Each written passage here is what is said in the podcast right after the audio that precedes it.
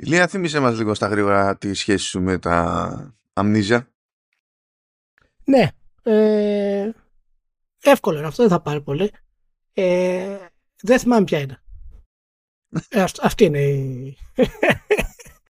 Και φαντάζομαι δεν θυμάσαι από επιλογή, έτσι. όχι, όχι, είναι, έχουν σβηστεί από το υποσυνείδητο λόγω του τρόμου. Οπότε όταν λες αμνήσια, μου επανέρχεται η μνήμη ότι τα έχω σβήσει από το μυαλό μου. Κατάλαβες; Οπότε έχω λίγο έτσι ε, μια μικρούλα, μικρή σχέση με τα αμνήσια. Πολύ μικρή Ωραία. σχέση. Αυτή η αποστασιοποίηση θα σε βοηθήσει να εκτιμήσεις τέλος πάντων αυτό το, το άνοιγμα. Α, αν θυμάστε, ε, είχα κάνει τέλος πάντων στο trending κριτική εκεί πέρα για το Amnesia The Bunker, που είναι το πιο πρόσφατο Amnesia. Και γενικά η γενική, η γενική εντύπωση εκεί ήταν ότι Χριστέ και Απόστολε τι, τι, τι ψυχοφθόρο πράγμα και τα λοιπά και τα συναφή. Ναι. Και ανοίγω τις προάλλες το, το inbox μου και βλέπω ένα δελτίο τύπου για το Amnesia. Και λέω, καλά, τι κάνουν αυτοί; Τι κάνουν; λέει, κοιτάξτε να δείτε, βγάζουμε ένα update λέει στο παιχνίδι με αφορμή το Halloween και τέτοια και Spooktober και δεν συμμαζεύεται και λέει ότι στην ουσία προσθέτουμε δύο modes το Cell Shock mode και το Custom mode το Cell Shock στην ουσία το κάνει το παιχνίδι ακόμη πιο cheat και στο custom mode ε, μπορείς να πειράξεις πράγματα τέλος πάντων και καλά να το φέρει στα, στα μέτρα σου. Αλλά έλεγε ρε παιδί μου ότι αυτά τα modes λέει ε, ξεκλειδώνονται με New Game Plus. Δηλαδή πρώτα πρέπει να τον φάτε κανονικά με το παιχνίδι και μετά άμα θέλετε να τον φάτε χειρότερα ή να το ρυθμίσετε ώστε να τον τρώτε λιγότερο. Όχι. Και έγινε μετά κάτι που δεν περίμενα. Ήρθε δεύτερο mail. Και λέει, ε, επειδή υπήρξαν αντιδράσεις λέει, από την κοινότητα για το ότι αυτές οι ρυθμίσεις είναι πίσω από το New Game Plus, ξέρω εγώ, και πρέπει να το τερματίσεις τουλάχιστον μια φορά το παιχνίδι. Και φαντάζε, φαντάζεσαι, Ηλία, ότι κανείς δεν θέλει να τερματίσει και δεύτερη φορά το παιχνίδι. Σου λέει, φτάνει πρώτη. Ε, λέει ότι εντάξει, ε, θα μπορείτε τέλος πάντων να φτάσετε σε αυτά τα modes και χωρίς να, ε, να τερματίσετε μια φορά το παιχνίδι και σου λέει εκεί πέρα ότι τέλος πάντων όταν είσαι στο μενού πατήστε έτσι και έτσι και θα εμφανιστεί κατευθείαν η επιλογή New Game Plus κτλ. OK. OK. Αλλά θέλω να σου πω τι ιδέες είχαν οι τύποι σε επιλογές για το παιχνίδι προσθέθηκαν τώρα. Λοιπόν, είναι που είναι, είναι, είναι χάος, είναι το σκατό στην κάλτσα αυτό το παιχνίδι. Και λέει ότι εντάξει, λέει, κάνουμε, κάνουμε λέει, το πλάσμα που σας κυνηγά τη, και τη συμπεριφορά του ακόμη πιο απρόβλεπτη. Και λέω, α, ωραία. Ε, έχουν εκεί μια βοήθεια που λέει, ξέρω εγώ, ότι εντάξει, κα- βάλαμε εκεί κάτι με ασφάλειες ώστε να ρεφάρετε το ρεύμα σε, ολόκληρα, σε ολόκληρες ζώνες κτλ. Οκ, αυτό ακούγεται καλό, αυτό ακούγεται θετικό. Κάνουμε ακόμη πιο πακέτο, λέει, το health system, διότι πράγματα που πριν σας αναπλήρωναν ε, υγεία τώρα δεν και κάτι τέτοια. Κάναμε διάφορα στοιχεία ακόμη πιο random για το πο- πότε εμφανίζεται, πού, τι και τα λοιπά. Και άκου τώρα, άκου τώρα κόμπο. Λέει ότι κάθε φορά που κάνετε save καταναλώνετε καύσιμα που τα χρειάζεσαι για να ανάβεις τα φώτα στο, για να μπεις σε διαλύσεις το, το τέρας. Ο Χριστός Οπότε κάθε φορά που κάνεις save έχει κόστος. και, και ταυτόχρονα σου λέει θυμάστε που είχαμε ένα δωμάτιο που είχε α- άπειρο πετρέλαιο μέσα αλλά έπρεπε ε, τέλος πάντων έπρεπε να πηγαίνω έρχεστε εκεί πέρα για να παίρνει τα μπιτόνια. Τώρα λέει είναι κλειδωμένο και έχει το δικό του λέει συνδυασμό η κλα- ε, στην κλειδαριά που εμφανίζεται σε τυχαίο σημείο του χάρτη. Δηλαδή απ' τη... σου λέει το save κοστίζει πετρέλαιο και μετά σου λέει και αυτό. Μια χαρά design. Λέει, ε, ε, συνεχίζει και λέει ότι γιατί σχεδόν με την αρχή του παιχνιδιού σου δίνει ένα περίστροφο ρε παιδί μου που το έχεις μετά για όλο το παιχνίδι. Και σου λέει πάρα πολύ ωραία, τώρα δεν θα σου δίνουμε περίστροφο, θα είναι κλειδωμένο λέει μέσα σε locker και θα πρέπει να το ξεκλειδώσεις. Και το αγαπημένο μου, βασικά το δεύτερο αγαπημένο μου, λέει The Safe Room, όπου είναι όντως ένα σημείο που μόλις πας εκεί δεν σε αγγίζει τίποτα ρε παιδί μου και είναι και save point ταυτόχρονα. Λέει The Safe Room is no longer safe. Γεια σας, γεια σας. Καλώς ήρθατε στο Vertical Slice 200 something. Ελπίζω να είστε όλοι καλά, να έχετε ένα super σουκού και μια πολύ καλύτερη εβδομάδα. Καταλαβαίνετε ότι ξεκινώντας τώρα με τα αμνίζια του Μάνου και όλα αυτά τα περίεργα σχεδιαστικά. Η Λία στο τέλος του mail ξέρεις πως υπογράφει το, το PR. Λέει Πώς; Hope this helps. Hope this helps. Οπότε δεν μπορούμε παρά να ξεκινήσουμε με όλα τα, τα σημαντικά νέα της εβδομάδας. το οποίο ε, ένα από τα κύρια πράγματα ήταν ε, ο, ο θάνατος του Μάθιου Πέρι. Λοιπόν, ο, ο Μάθιου Πέρι, ο γνωστός σε όλους ε, Τσάντλερ, άφησε τελευταία του πνοή λοιπόν, 54 χρονών, νεότατος, σε ένα από τα αγαπημένα του τζακούσι. Ε, εντάξει, είναι, ακόμα δεν, ε, δεν υπάρχουν ιδιαίτερες πληροφορίες για το θάνατό του και ναι και εγώ δεν βρήκα πουθενά. Κυρίως λέγεται ότι τέλος πάντων η πρώτη εκτίμηση είναι από ανακοπή καρδιάς, το οποίο δεν είναι παράλογο ε, δεδομένου των καταχρήσεων που έχει κάνει στη, στη ζωή του γενικά ο Μάθιου Πέρι ε, τα προηγούμενα χρόνια.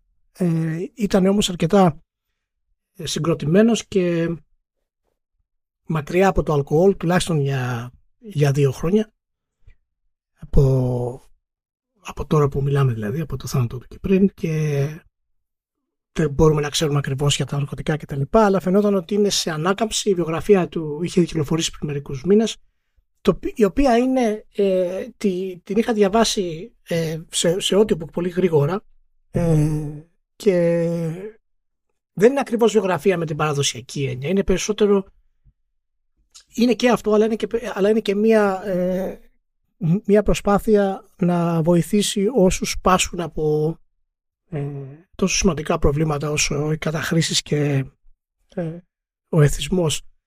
Είναι σπαρακτικό το βιβλίο έχει, έχει μέσα αυτό το προσωπικό σαρκαστικό στυλ του, του Μάθιου Πέρι που το, το έχει και στους χαρακτήρες, δηλαδή πέρα και από ότι ως άνθρωπος.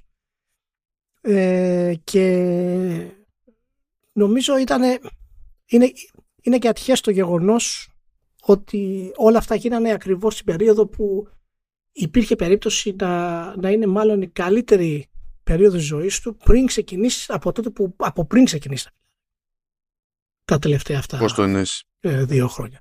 Ότι ήταν στην ανάκαμψη, γιατί από τότε που ξεκίνησε τα φιλαράκια και μετά ήταν μόνο πτώση.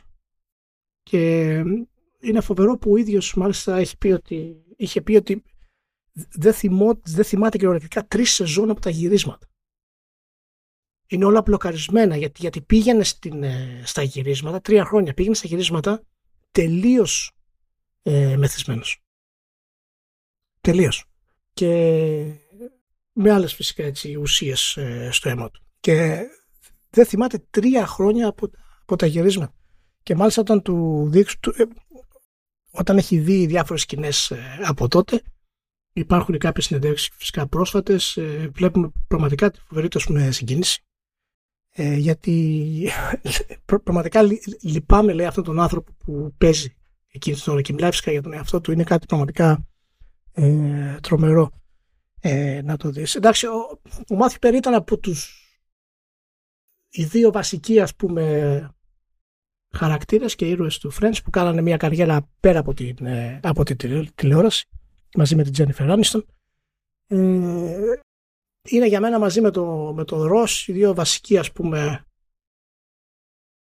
ήρωες και ηθοποιοί ας πούμε στους, ε, στους Friends. Καλά και, και οι άλλοι δεν είναι ότι δεν κάνανε καριέρα. Όχι, δηλαδή... όχι. Ναι, ναι, ναι, αλλά δεν κάνανε ταινίες και τα λοιπά σκηνηματογράφα. Μείνανε κυρίως τηλεοπτικά και κάνανε κυρίως ρόλους οι οποίοι ήταν συμπληρωματικοί ας πούμε.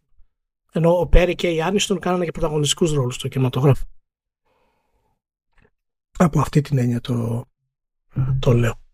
Ε, Εντάξει, τα, τα φιλαράκια τώρα είναι, είναι μια σειρά που είναι αγαπημένη σε πάρα πολύ κόσμο και όντως σε μένα είναι μέσα στις πέντε αγαπημένες μου σειρές όλων των εποχών. Ε, τη θεωρώ πάρα πολύ σημαντική σειρά για την τηλεόραση γενικότερα. Και είναι, είναι από αυτές τις κομικές σειρές ε, οι οποίες έχουν ενώσει κόσμο σε τελείως διαφορετικά μέρη της, μέρη της γης γιατί μιλούσαν για πράγματα που είναι τελείως universal. Δεν ξέρω. Και δεν, και δεν γυρίζονται πλέον σε αυτό το στυλ εύκολα ταινίες. Όχι, όχι, όχι, όχι. ε, για, για πολλούς λόγους προφανώς. Δηλαδή ένας λόγος είναι και το μοντέλο που επικρατεί πλέον στις παραγωγές και το ρόλο που έχουν τα streaming services σε σχέση με τα τηλεοπτικά δίκτυα που δικαιολογούν άλλο μοτίβο τελείως. Οπότε, ξέρεις, πέραν του... Γιατί και, και εγώ είμαι φαν του, του Friends, πέραν της ποιότητας του αποτελέσματος του τότε, ας πούμε, ε, δεν μπορείς να πεις ότι ξυπνάς μια μέρα σήμερα και πέφτεις και σε κάποιο, ξέρεις, ανάλογο, κάτι ανάλογο ή κάτι που να λειτουργεί ως υποκατάστατο εύκολα. Δεν είναι ότι δεν υπάρχουν απόπειρες, ας πούμε, και τέτοια, αλλά πλέον σπανίζουν, ρε παιδί μου. Όχι, όχι. Οπότε καταφέρνει ισχύει. και γιγαντώνεται ακόμη περισσότερο, δηλαδή, το, το Friends με στη συνείδησή σου προχωρώντας. Ισχύει, ισχύει. Και το Friends είναι μια σειρά η οποία κατάφερε 6 με 7 σεζόν να είναι ποιοτική. Και οι τρεις τελευταίες είχε στιγμές που ήταν ποιοτικές και φυσικά δεν μπορεί να περιμένει κανείς 10 σεζόν να έχει το ίδιο επίπεδο. Αλλά μέχρι 6 και 7 σεζόν ε, ήταν πάρα πολύ ποιοτική. Τα, το, τα δύο βασικά της κομμάτια ήταν ότι όλοι οι ήρωες ήταν άνθρωποι της πλάνης πόρτας και περάσανε καταστάσεις και πράγματα τα οποία περνούσαμε και εμείς σε κάποιο βαθμό και μπορούσαμε να είμαστε πολύ πιο άνετα. Βλέπουμε αυτούς τους ανθρώπους στην άλλη άκρη της, ε, της γης ας πούμε να εκφράσουν κάποια, κάποιους δικούς μας προβληματισμούς. Ε, και το δεύτερο ήταν ότι πραγματικά ήταν μια σειρά προοδευτική για την εποχή της και είναι αστείο σήμερα που οι νεότερες γενιές ή οι woke, ας πούμε, κράζουν τη σειρά αυτή τώρα. Και Καλά, μην το. Μην, ανοίγουμε τέτοιο, τέτοιο πηγάδι. Όχι, όχι. Ε, μα δείχνει ακόμα, περισσότερο, δείχνει ακόμα περισσότερο το πόσο ας πούμε χαμένοι είναι αυτοί οι άνθρωποι της woke κουλτούρας. Τα ίδια λένε και για το, για, για το The Office. Και λες το... Ναι, ναι. Που, που δεν τον... που αναγνωρίζουν μια σειρά τα μενεκτήματα και τα θετικά της στην τωρινή εποχή, ενώ η σειρά αυτή είναι 20-25 χρόνια πριν. Είναι πραγματικά τρομερό. Για μια σειρά μιλάμε όπου οι γονείς του Τσάντλερ ήταν τελείως διαλυμένοι και ο πατέρας του ήταν τρανς. Αυτά μιλάμε παιδιά στα 90s, τέλη 90s. 90s ναι. Πότε είχε βγει η σειρά, το πότε ξεκίνησε. Ε, μιλάμε για μια σειρά όπου ε, η Τζένιφερ Άνιστον αποφασίζει να κρατήσει ένα παιδί μόνη της, ε, σαν ανεξάρτητη ας πούμε ε, γυναίκα ε, σε μια εποχή όπου τώρα όταν συζητάμε αυτά μας φαίνεται ε, κλισέ και κίτς ναι μωρέ σιγά την ανεξαρτησία αφού όλοι έτσι κάνουν σήμερα και τα λοιπά. Ε, σύμφωνα με τους woke δηλαδή αλλά τότε τα έπαιξαν πολύ σημαντικό ρόλο σε πάρα πολλά πράγματα. Οπότε είναι όντως μια σειρά που το χιούμορ της ακόμα κρατάει τουλάχιστον εντάξει όσον αφορά σε, στις μεγαλύτερες ηλικίες που το παρακολούθησαν αλλά αυτός ο συνδυασμός μάλλον του physical comedy που είχαν και το, αυτό, το one, αυτό και το comedic timing. Το one-liner στο comedic timing ας πούμε ε, είναι κάτι το οποίο δεν μπορείς να το βρεις γιατί έτυχαν αυτοί οι άνθρωποι να έχουν αυτή τη, τη χημεία μεταξύ τους ε, και είναι κάτι το οποίο όπως είπες και σήμερα ένα network δεν μπορεί να πάρει τέτοια απόφαση με τέτοιο ρίσκο και να πει πάμε να κάνουμε ε, μια σειρά τέτοιου, τέτοιου στυλ μην ξεχνάμε μια εποχή όπου η σεζόν ήταν 20 και πλάς επεισόδια, έτσι. Ναι, μιλάμε για ξεπάτωμα. Μιλάμε για τρομερό ξεπάτωμα και φυσικά όλοι είχαν τα, τα προβλήματά τους καθώς γινόντουσαν όλο και πιο διάσημοι, αλλά ο Μάθιου Πέρι ήταν αυτός ο οποίος είχε τη μεγαλύτερη ε, έτσι, δύσκολη, την πιο δύσκολη κατάσταση ε, από όλους τους, ε, τους υπόλοιπους. Οπότε... Και μιας και λέμε για comedic timing, η περίπτωση ναι. του Μάθιου Πέρι ως Chandler ήταν και η πλέον χαρακτηριστική. Ναι. Μαζί με το physical. Καλά, στο physical ήταν πιο πολύ ακόμη ο Joy, αλλά ήταν και ο Chandler ως χαρακτήρας. Αλλά στο, στο timing πιστεύω ότι ήταν ε, στην ουσία πάνω απ' όλα ο Πέρι εκεί πέρα. Ο, ο, Perry, ο, ο Perry ήταν το comedic timing ε, και το physical ήταν ο Ross και ο, και ο Joy, ας πούμε. Ήταν οι πιο δυνατοί στο physical comedy. Αλλά είναι, είναι όντως... Ε, μια σειρά την οποία θα την θυμόμαστε και πραγματικά βάλτε να δείτε κάποια συγκεκριμένα επεισόδια γιατί έχουν και φυσικά και τα, είχαν και κεντρικά storylines για τους χαρακτήρες. Δεν ήταν μόνο δηλαδή ε, αυτά τα αστεία να σκάνε μύτη σε κάθε επεισόδιο και να τελειώνει το επεισόδιο. Υπήρχε και ένα κεντρικό σενάριο για κάθε χαρακτήρα καθώς εξελισσόταν. Είχε το λεγόμενο character development. Δεν ξέρω αν σου λέει κάτι. Ε, όχι. Ε, όχι. Δεν ξέρω αν σου λέει αυτό κάτι. Ε, οπότε... Είχαν και τρελά guest, ε. Δεν το συζητάμε. Εντάξει, από τον Brad Pitt μέχρι τον Bruce Willis, ας πούμε, και να πούμε το, το αστείο για όσους το ξέρουν ότι ο Bruce Willis είχε βάλει ένα στοίχημα με το, με το Matthew Perry στο The Whole Nine Yards και του είχε πει ο Matthew Perry ότι η ταινία θα είναι επιτυχία και ο Bruce Willis δεν το πίστευε αυτό το πράγμα. Τώρα, τώρα ο Bruce Willis σου λέει εντάξει τι ταινία να είναι επιτυχία τώρα το The Whole Nine Yards και του λέει ότι άμα είναι επιτυχία του λέει θα έρθω να παίξω στο, στο Friends τσάμπα. Και φυσικά η ταινία έγινε επιτυχία εις πρακτική οπότε έτσι ο Bruce Willis κατέληξε να παίξει στους Friends τσάμπα και μάλιστα για τα πέντε αυτά επεισόδια τότε, έξι πόσα ήταν που έπαιξε τον, ε, ε, τον boyfriend, το αγόρι της, ε, της Jennifer ε, ο Bruce Willis πήρε και το Emmy. Και είναι πολύ τρομερό γιατί. Κοίτα, μια χαρά του βγήκε πιο... χασουρά στοίχημα. Δεν μπορείς να πεις. Είναι... Μακάρι να χάναμε και εμείς έτσι στοίχημα. πιο χαρακτηριστικές, ας πούμε, τα πιο χαρακτηριστικά επεισόδια τη της, ε, της σειράς. Ε, αυτό για το Μάθιου Πέρι. Ε, πολύ λυπηρό γεγονός. Και το άλλο που θέλω να πω πριν ξεκινήσουμε είναι να προτείνω σε όλους που δεν έχουν πάει ή κρατιούνται ή περιμένουν ή φοβούνται ή δεν ξέρω εγώ τι να πάνε να δουν το κύριο of the Flower Moon. Κάσινο, ποιος, αναρωτιέται αν θα πάει να δει ταινία Σκουρσέζε και λέει «Ε, μήπως να μην πάω επειδή τον φοβάμαι. Ποιος το, ε, κοίτα ρε τώρα, τρεις ώρες και 20 λεπτά μετά το Irishman το σκέφτεσαι λίγο γιατί το Irishman ήταν καλό αλλά ήταν πολύ έτσι flat και μονότονο σε αρκετά πράγματα.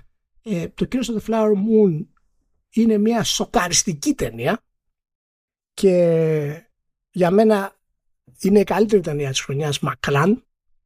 Η σκηνοθεσία του Σκορτσέζε είναι εξωπραγματική, δίνει απίστευτη, απίστευτη προσοχή σε όλες τις λεπτομέρειες.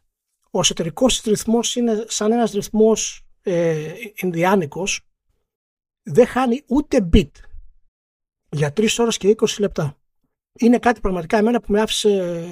Ε, ρε, Ηλία, και εμένα, άμα μου δίνανε πάνω από 200 εκατομμύρια... Ναι, θα το κάναμε. Με άφησε άναυδο. άναυδο. Όπως έχουμε δει, το κάνει κάθε φορά η Marvel, ας πούμε, πάνω από 200 εκατομμύρια. Εξαιρετικές όλες οι ερμηνείες. Ε, το θέμα της ταινίας είναι σοκ, δηλαδή να έχετε γερό στο μάχη όταν αποφασίσετε να πάτε να ναι, και είναι τέτοιο. Έχει να κάνει πραγματική ιστορία. Είναι, ναι, είναι βασισμένη σε πραγματική, ε, σε πραγματική ιστορία ε, και έχει να κάνει με τους φόνους της φυλής των Οσάγκε ε, οι οποίοι ήταν από τις πιο έτσι ε, πλούσιες ε, Ινδιάνικες φυλές ε, στο 1920, δεκαετία του 1920 στην Οκλαχώμα. Να πούμε ότι ε, είναι μία από τις λίγες περιπτώσεις όπου η Αμερικανική κυβέρνηση τότε είχαν αφήσει τους, ε, τις εγχώριες φυλές να έχουν ε, να εκμεταλλεύονται το πετρέλαιο που βρισκόταν πάνω στις, ε, στις περιοχές που τους ανήκανε δικαιωματικά αλλά δεν τους επέτρεπε να αποφασίσουν τι θα κάνουν με τα χρήματα. Είχαν βάλει ένα δικό τους λευκό άνθρωπο να ελέγχει το τι θα κάνουν με τα χρήματά τους σε αυτές τις φυλές. Ποια αυτές τις φυλές ήταν οι Οσάγκε ε, και η ταινία εξιστορεί τους φόνους και τη στρατηγική και τη τακτική πίσω από αυτούς τους φόνους των ε, λευκών για να τους πάρουν φυσικά τα, τα χρήματα και ε, τα δικαιώματα για, τις, για το πετρέλαιο. Να ξέρεις αγαπημένοι σου φίλοι, κάποιοι αγαπημένοι σου φίλοι έχουν διαμαρτυρηθεί ναι. ε, για το ότι ενώ το αντικείμενο της ταινίας είναι αυτό ε, δεν έχουν περισσότερο screen time οι, ε, οι Ινδιάνοι, ας το πούμε έτσι, οι Οσάγκοι. OK, okay, προχωράμε. προχωράμε. Η, το, το πιο τρομακτικός σε αυτή την ταινία είναι ο ρυθμός που δίνει στην ερμηνεία ο ίδιος ο Δικαπρίο. Ο οποίος είναι για μένα ο καλύτερος του ρόλος ever ε, εντάξει, όλοι ξέρουμε ότι είναι, είναι τρομερός ηθοποιός. Για μένα είναι από τους μεγαλύτερους ηθοποιούς των τελευταίων δεκαετιών. Αλλά αυτή η ερμηνεία εδώ μάνο με άφησε άναυδο. Είναι τόσο τεχνική και τόσο λεπτομερής που πραγματικά λες έχει πάρει μαθήματα από τον Ντάνι Ντελούις ας πούμε. Δεν υπάρχει άλλη εξήγηση για αυτό το πράγμα. Και δίνει όλο το ρυθμό της ταινίας. Όλη η ταινία είναι flatline αλλά με αναβράζουν ρυθμό από κάτω. Δεν ξέρω πώς το καταφέρνει αυτό ο Σκοτσέζε. Ε, είσαι συνέχεια καθ' όλη τη διάρκεια της ταινίας, είσαι σαν να μένα κάρβο. Τρομερό. Ναι, να πάτε οπωσδήποτε να τη δείτε και είναι, είναι μία από τις... Αν αυτή είναι η τελευταία ταινία που έχει κάνει ο Σκορτσέζε και που θα κάνει ο Σκορτσέζε, ελπίζουμε όχι. Αν είναι όμως, ε, εντάξει, δεν μπορώ να σκεφτώ καλύτερο send-off. Λοιπόν, τώρα έχουμε φάει το podcast αυτό, αλλά τέλος πάντων ήταν αρκετά σημαντικά γεγονότα αυτά. Κάτσε, επειδή ξέρουμε όμως, επειδή είναι παραγωγή Apple, παρά, παρότι η διανομή είναι ε, Paramount είναι Universal, σκάλωσα τώρα ποιους από τους δύο είναι. Paramount. Ε, γενικά η Paramount έφτα, είχε αναλάβει νομίζω στην αρχή την, την παραγωγή, μετά συνειδητοποίησε πόσα λεφτά θέλει ο Σκορσέζε και λέει how about no; Η Apple ευκαιρία έψαχνε, σου λέει συνήθως έχουμε λεφτά. Ας τα κάνουμε κάτι. Συνήθως, συνήθως, συνήθως. Κοίτα να δεις, πάντως, εάν, εάν μπορούμε να πούμε ότι τα κινηματογραφικά, τα κινηματογραφικά στούντιο δεν μπορούν να χρηματοδοτήσουν πλέον τα οράματα των μεγάλων δημιουργών και η Apple μπορεί να μπει μέσα να το κάνει, η Amazon και σε μικρότερο βαθμό το Netflix, εμένα δεν με χαλάει καθόλου μάλλον. Γιατί η Apple είναι πίσω και από το Killers of the Flower Moon και πίσω από το Napoleon που έρχεται του Ridley Scott. Καλά, άσε, άσε, ειδικά με τον... Δεν χρειάζεται επιχείρημα για το Σκορσέζε, αλλά με τον Ναπόλεον είμαι έτοιμος να πάθω πλάκα διότι συνδυάζει πολλαπλές βλάβες ταυτόχρονα με στο κεφάλι. θα έχω πρόβλημα και μεγάλο. Πραγματικά δεν πιστεύω να. Ε, ότι θα είναι καλύτερο από το Killers of the Flower Moon τον Ναπόλεον, αλλά εάν είναι, ή, ή αν είναι στο ίδιο επίπεδο ή δεν ξέρω εγώ τι, θα το οφείλουμε στην Apple. Και αυτό κάτι λέει μάλλον. Να κάνει χάζι, γιατί τέλος πάντων ε, θα, θα έρθει ε, αρκετά σύντομα το Killers of the Flower Moon στο, τέτοιο, σε, σε Apple TV Plus. Η κυκλοφορία που κάνει κινηματογραφικά γίνεται και επειδή θέλει ο Σκορσέζε και είναι πλέον έχει κάνει μια αλλαγή πολιτικής η Apple σε αυτό το κομμάτι ε, διότι διαφορετικά δεν μπορούσε να κάνει κονέ με, με μεγάλους σκηνοθέτες. Λέει ότι εγώ θέλω να βγω κινηματογράφο τώρα. Δηλαδή μετά εντάξει streaming streaming αλλά θέλω να βγω κινηματογράφο. Οπότε τους δίνει ένα περιθώριο και κάνει και συνεργασίες με τρίτα στούντιο για την κινηματογραφική διανομή γιατί η Apple δεν κάνει η ίδια κινηματογραφική διανομή. Ε, και τέλος πάντων σε αυτό το πλαίσιο λειτουργεί το, το, το συγκεκριμένο και τον Απόλλων βασικά και άλλα που έρχονται. Αλλά τελείως τυχαία, τελείως τυχαία έτσι, ε, βγαίνουν οι κριτικές για το Killers of the Flower Moon. Και βγαίνει και στις αίθουσες. Πάει να βγει και στις αίθουσες τέλος πάντων η ταινία. Και τελείως τυχαία, δεν έχει καμία σχέση το ένα με το άλλο, δεν συνδέονται με καμία κυβέρνηση, ανέβηκε η τιμή του Apple TV Plus. Ναι. Από τα... Ε, πόσο ήταν, το είχε πάει στα 6-7 δολάρια, τώρα το πήγε στα, στα 10. Ελλάδα είναι λίγο πιο μυστήρια η φάση δεν έχουμε πάντα ακριβώς ίδιες τιμές, αλλά τέλος πάντων γι' αυτό λέω σε δολάρια το, για την προσαρμογή που έχει κάνει στο μαμίσιο το, το νόμισμα. Αλλά ξέρουν, ξέρουν. Σου λέει τώρα έχουμε κράχει το Σκορσέζε. Άμα δεν τους τα πάρουμε τώρα, ποτέ θα τους τα πάρουμε. Οπότε ναι. δώσε πόνο και βλέπουμε. Τέλος πάντων, ναι, πάμε να φύγουμε από εδώ. Να κάνουμε μια στάση εκεί από True Ending που έχουμε δύο μικρές και μια πιο μεγάλη, μάλλον. Α, λοιπόν, πέταξα και ένα preview episode για το Persona 5 τακτικά που μου πατάει όλα τα κουμπιά. Περνάω μεγάλη περίοδο βλάβης τελευταία διετία με παιχνίδια Tactics και ταυτόχρονα είναι τέτοιο με το κρού από Persona 5 και για να εκνευριστούμε όλοι μαζί παρέα υποτίθεται ότι τα γεγονότα του Persona 5 τακτικά εντάσσονται στο timeline του main game. Δεν θα τελειώσουμε ποτέ αυτή την ιστορία γιατί περνάς εσύ πίκρα μετά τέτοια Γερμανό; Ε, δεν ξέρω, πρέπει να με επηρεάζει αρνητικά ο αριθμός 5. Γιατί; Είναι, δηλαδή, ε, να σου πω κάτι. Νομίζω ότι αυτό από τα πιο κνευριστικά πράγματα που έχουν γίνει είναι ότι την πάλευε το story στο Persona 5 Strikers που είναι παραγωγή του Omega Force, ας πούμε. Δηλαδή, τι, κάνε, τι, τι κάπνο φουμάρετε εκεί πέρα στην Atlas. Δηλαδή, αφήστε μας λίγο σε ησυχία, ρε παιδί μου. Ξέρω εγώ είναι ετοιμάστηκε ότι είναι. Αλλά τέλος πάντων από το δείγμα που είχαμε το τακτικά ήταν ε, καλή φάση. Δηλαδή έχουν, φαίνεται να έχουν βρει ένα, ένα ζύγι εκεί για να υπάρχει risk reward. Δηλαδή ο μηχανισμός που μου άρεσε περισσότερο ήταν ένας που σου λέει ρε παιδί μου ότι κοίταξε να δεις πέστη εκεί στο, στους αντιπάλους, κάντου ζημιά, μην τους σκίσεις όμως, κάντου σκάμποση ζημιά και ύστερα κόψεις το λαιμό σου με το πάρτι, να μετακινήσεις τους χαρακτήρες έτσι, ώστε οι εχθροί, όσοι περισσότεροι εχθροί τέλος πάντων, ε, να βρίσκονται μέσα σε ένα νοητό τρίγωνο ε, με βάση την τοποθέτηση των χαρακτήρων. Και τότε είναι που στην ουσία ανοίγει το περιθώριο να κάνεις μια επιθεσάρα και γίνεις κακομήρας. Οπότε αναλαμβάνεις ρίσκο για, για το ότι δεν τους τρως τελείως όταν έχεις τη, την ευκαιρία να το κάνεις. Τρως ρίσκο επειδή πρέπει ενδεχομένως να ανοιχτείς στη θέση σου στο, στο χάρτη και να μείνεις πιο εκτεθειμένος για να πετύχεις τέλος πάντων το τρίγωνο και τέτοια. Και αν το εκμεταλλευτούν καλά αυτό θα είναι σε, δηλαδή σε επίπεδο gameplay ρε παιδί μου θα είναι καλή φάση. Τώρα από εκεί και πέρα σε story είναι παρανοϊκή ξέρω εγώ τι να... Θα δούμε. Θα δούμε. Αλλά ήταν, ήταν cool το, το demo αυτό, δεν έχω παράπονο. Cool ήταν και το τέτοιο, Space Marine 2. Έπαιζα μία ώρα Space Marine 2.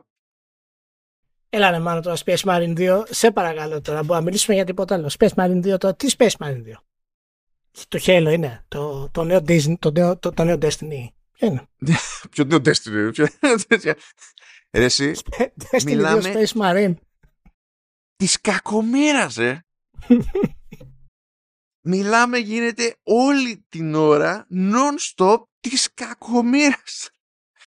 Το βλέπα, δηλαδή θα μου πεις τώρα είναι ε, demo build και τα λοιπά, κάποιων μηνών και τα λοιπά. Το βλέπα σε PC που λέω παιδιά αυτό το PC τι είναι, ε, μου λέει AMD είναι όλα. Ναι, τι, τι όλα, τι AMD όμως; Ε, δεν ξέρω ακριβώς να σου πω, αλλά λέει τα νεότερα. Λέω καλά συνεννοηθήκαμε.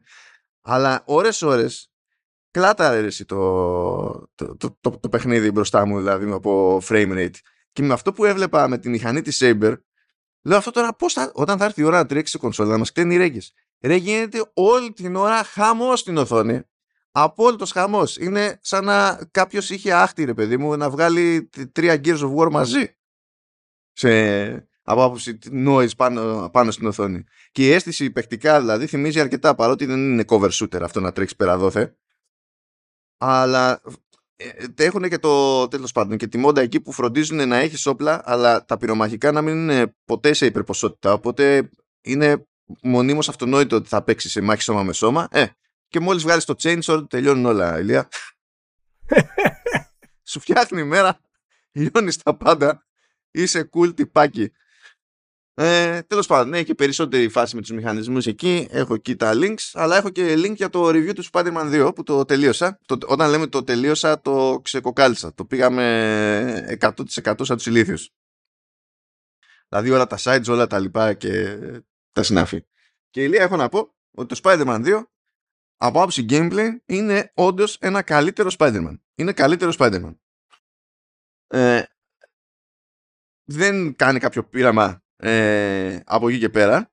Ε, στην ουσία έχει αλλάξει πράγματα που ήταν προβληματικά στο, στο original, στην original τη συνταγή.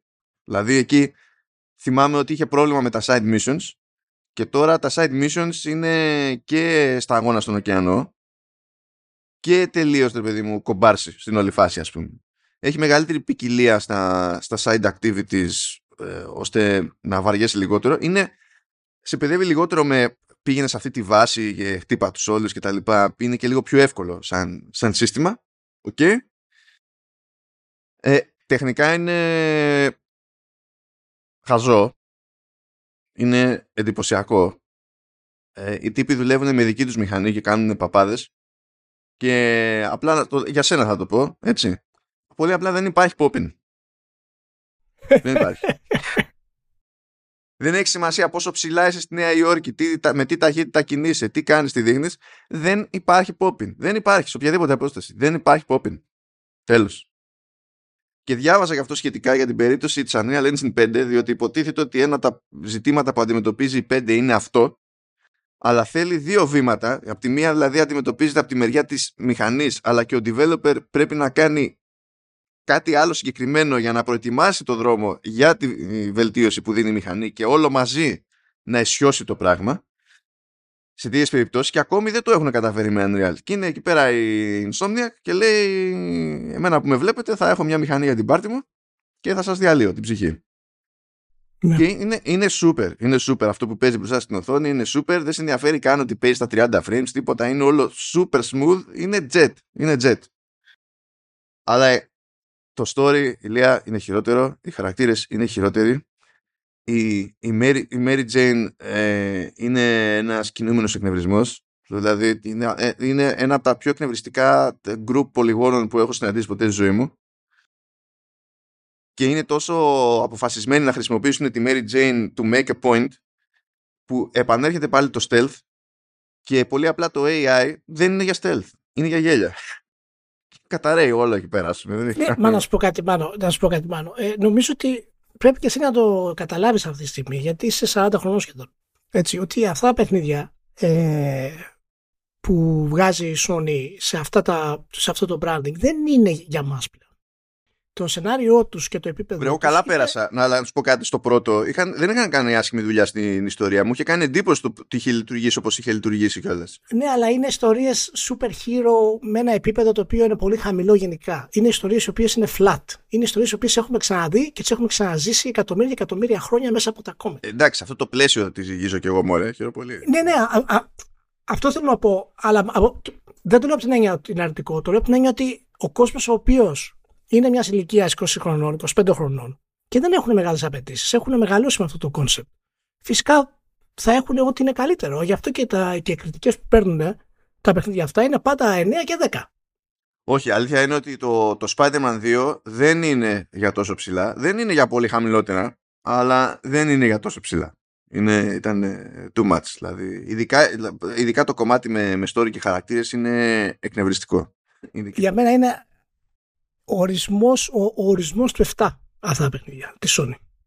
Είναι, είναι όλα competent, όλα πολύ ωραία και όλα αυτά. Και το τεχνικό κομμάτι, καλά θα το πούμε και στο τέλος, γιατί στο τέλος θα μιλήσουμε λίγο και για το που είμαστε τεχνικά, να δούμε στο τέτοιο με αφορμή το, το Cyberpunk, είναι, είναι πάντα εντυπωσιακό το, αυτά που καταφέρει να κάνει η Sony ε, με την, ε, με την κονσόλα και το σύστημά της και μάλιστα και το Alan Wake που βγήκε τώρα που δεν είναι βέβαια της Sony αλλά είναι της Remedy και αυτό έχει, είναι πάρα πολύ υψηλό επίπεδο ε, τεχνικά. Καλά, μονίμως η Remedy βγάζει ένα παιχνίδι που είναι, κάνει τα πάντα όλα με τη μηχανή την Northlight και είναι τόσο βαρύ που πουθενά δεν τρέχει jet και περιμένεις να περάσουν πέντε χρόνια για να είναι ok μετά. Είναι κλασική ναι, ναι περίπτωση ναι, Remedy. Ε, αλλά την αλήθεια, εγώ παίζω στο Cyberpunk ε, τα παιχνίδια αυτά φαίνονται τελείως παιδικά προ το Cyberpunk. Ε, φίλε, τώρα τι συγκρίνεις και εσύ με αυτή τη θέμα Είναι σαν να λες ότι παίζω, άμα, άμα παίξεις The Last of Us Part 2, ας πούμε, και μετά βάλεις Super Mario του Bros. Wonder. Ναι, αυτό, όχι. αυτό θέλω να σου πω ότι, ότι δεν περιμένω τόσο μεγάλη διαφορά. Αλλά όταν πας στο απόγειο της τεχνολογίας, το οποίο είναι 480-490, και έχεις ένα παιχνίδι το οποίο το χρησιμοποιεί, αυτό που, αυτό που βιώνεις δεν το πιστεύεις και πραγματικά είναι σοκαριστικό. Σου, σου στερεί την ευχαρίστηση από, από τις κονσόλες με, το, με την παραδοσιακή έννοια και το λέω και πάλι θετικό ότι ευτυχώς η Sony που τηρεί τα προσχήματα στην κονσόλα της και μας έχει δώσει εμπειρίες οι οποίες είναι πανέμορφες. Αλλά αν πας να δεις το Cyberpunk εγώ, εγώ πραγματικά Εντάξει, σε αυτό ίσχυε πάντα. Αφού έχει στην, όταν πετάξεις ισχύ στο πρόβλημα, το πρόβλημα ε, αλλάζει μορφή. Ε, τι να γίνει τώρα; Δεν είναι μόνο το τεχνικό κομμάτι. Είναι και το πώς άνθρωποι, humans, έχουν φτιάξει τέτοιο open world. Δεν είναι δηλαδή πώς έχουν τεχνολογικά και θέμα design πώς γίνεται αυτό το πράγμα. Ενώ το, το, το, τώρα, το, το Spider-Man που κατ' ουσίαν είναι open, open world action adventure ας πούμε έτσι. Είναι, δηλαδή, είναι, είναι φτιαγμένο να είναι mainstream, δεν είναι φτιαγμένο να είναι cyberpunk. Ακριβώς, ακριβώς αυτό. Και απλά είναι, είναι τόση μεγάλη διαφορά μεταξύ των, των δύο καταστάσεων αυτών που πραγματικά όταν τη βιώνεις, σοκάρεσαι. Και μετά επιστρέφει εγώ και συνεχίζεις και παίζεις και είσαι OK, ξέρω εγώ, με το PlayStation και τα λοιπά. Αλλά μου έκανε φέρει εντύπωση και αναρωτιέμαι τι πρόκειται να δούμε πραγματικά μετά από 7-8 χρόνια. Είναι, είναι σοκ. Σοκ. Τέλος πάντων, για πάμε. Ε, να σου πω πάντως, μιας και μιλάς για σοκ, ε, θέλω να σταθώ και εδώ. Έχω περισσότερα παραδείγματα στο, στο True Ending, αλλά κράτησα και παραδείγματα για εδώ που δεν είπα στο True Ending, διότι δυστυχώς ήταν πιο μεγάλη λίστα από ό,τι περίμενα. Ε, έπαιξα όλο το παιχνίδι με ελληνικά μενού και ελληνικό υποτελισμό. Και όταν η μετάφραση λειτουργεί, λειτουργεί jet. Όταν κάποιο σημείο στο οποίο έχω πέσει έχει περάσει από τα λάθος χέρια, τραβάω τα μαλλιά μου. Δεν είναι, ξέρεις, λίγο off. ε, και δεν μιλάω για περιπτώσεις που ε, κάπου ήταν μια λέξη ξερή που θα την είχε ο μεταφραστής χωρίς το, τα συμφραζόμενα για να καταλάβει ακριβώς ποια, ποια είναι η σωστή οδός. Αυτά συμβαίνουν. OK. Okay. Αλλά ώρες ώρες υπάρχει κενό αισθητικής ή κενό αντίληψης του πώς λειτουργεί η, η αντίστοιχη έκφραση ξέρω εγώ στα, στα ελληνικά. Αλλά θέλω να σου πω το εξής. Λοιπόν, υπάρχει, στα games είμαστε εξοικειωμένοι με το concept critical health. Ακόμα και στη, στον κλάδο της υγείας ξέρουμε τι σημαίνει critical health. Είναι ότι όπου να είναι, άμα δεν κάνουμε κάτι, πεθαίνει. Έτσι. Και συνήθως λέμε ότι αν θέλουμε να αποδώσουμε τον όρο critical σε τέτοιου είδους ε, περίπτωση, λέμε ότι είναι κρίσιμη. Η κατάσταση, η υγεία, ξέρω εγώ αυτό, είναι κρίσιμη. κρίσιμη. Πώς έχει αποδοθεί το critical health στο παιχνίδι, Ηλία; Έχει αποδοθεί ως κέρια ζωή. Οπότε μπαίνεις στο μενού, κάνεις κάποιο skill τέλος πάντων που έχει να κάνει με το, με το status να είναι critical το health και σου λέει όταν ε, ε, ε, είστε σε κέρια ζωή και το διάβαζα και δεν καταλάβαινα. Ποιος λέει κέρια ζωή και εννοεί critical health; Ποιος το λέει αυτό στα ελληνικά; Ποιος το κέρατό μου; Είχα τρελαθεί εκείνη την ώρα. Κέρια ζωή. Για μένα είναι κέριο. Αυτό που, αυτό που αναφέρεις μάλλον. Είναι πολύ κέριο αυτό που αναφέρεις. Χαρακτήρια. ε, ε, ε, δηλαδή ε, ε, έχει αλλού ξέρω εγώ και λέει custom suit. Έτσι. Και δεν, το custom suit εννοεί ότι το εννοεί με τη λογική ειδική στολή, ειδικό, ειδικό σχέδιο ξέρω εγώ. Και από εκεί πέρα απλά αφήνει και αλλάζεις color palettes. Δεν πηγαίνεις και του λες εσύ αυτά τα χρώματα. Σου λέει: Κοίταξε να δεις, έχω αυτή τη στολή και έχω, την έχω σε αυτές τις τέσσερις παραλλαγές ξέρω εγώ. Και δεν ισχύει αυτό πάντα. Και το custom, επειδή αλλού σημαίνει ότι είναι προσαρμοσμένο, σου λέει προσαρμοσμένη στολή. Μα δεν υπάρχει προσαρμοσμένη στολή εδώ πέρα. Τι προσαρμοσμένη ρε Μάνο, ε, το πιο σωστό είναι φτιάχ' το μόνος σου. στολή φτιάχ' τη μόνη σου. Αυτό. φτιάχ' το μόνο ε, σου. Ηλία, λέει κάπου cat suit, λέει bodega cat suit. Bodega, ας πούμε, ψιλικατζίδικο, ότι είναι η έννοια. Έτσι, ή μπακάλικο κτλ. Εντάξει, cat suit όμως, cat suit. Και βλέπω τη μετάφραση και λέει στολή γάτας μπακάλικου. Και τρελαίνομαι. Λοιπόν, OK. Okay. Πάμε να πούμε τίποτα για games τώρα. το ξεφτυλίσαμε το podcast. Όχι, μια χαρά είναι το podcast, δεν το συζητάμε. Καλύτερα είναι γιατί δεν έχει και πολλά ενδιαφέροντα, μάλλον να πούμε την αλήθεια. Ε, δεν καταλαβαίνω τι θέλεις να πεις. Δεν έχει πάρα πολλά. Για πάμε να δούμε. Πάμε να δούμε, πάμε να δούμε. Λοιπόν, είχαμε μερικές αγορές. Αναθάρισε η βιομηχανία. Πετάχτηκαν και οι πιο μικροί. Χώθηκε εκεί η Atari και λέει θα σας δίνω λέει σε δόσεις εκεί 20 εκατομμύρια και αγοράζω την Digital Eclipse. Η Digital Eclipse τελευταία φορά μας απασχόλησε δεν πάει πολύ πίσω διότι η Digital Eclipse ήταν που είχε κάνει το τέτοιο το... είχε ξεκινήσει αυτά τα Gold Master Series με το The, The Making of Karateka και τέτοια ε, και γενικά κάνει κάτι κινήσεις όμως και με την Night Dive και τέτοια η Atari που και η Night Dive ασχολείται με remasters και ιστορίες που οθείται όλο και περισσότερο η Atari στη, στη ρετρίλα αλλά με τη μοντέρνα ε, ε, κατανόηση της ρετρίλας. Είναι λες και δηλαδή φαίνεται ότι υπάρχει σαφής κατεύθυνσης προς αυτό ρε παιδί μου. Δηλαδή, θα, δεν ξέρω που θα τους βγάλει αλλά έχουν αποφασίσει κάτι συγκεκριμένο ρε παιδί μου στο κεφάλι τους και κάνουν αυτές τις κινήσεις.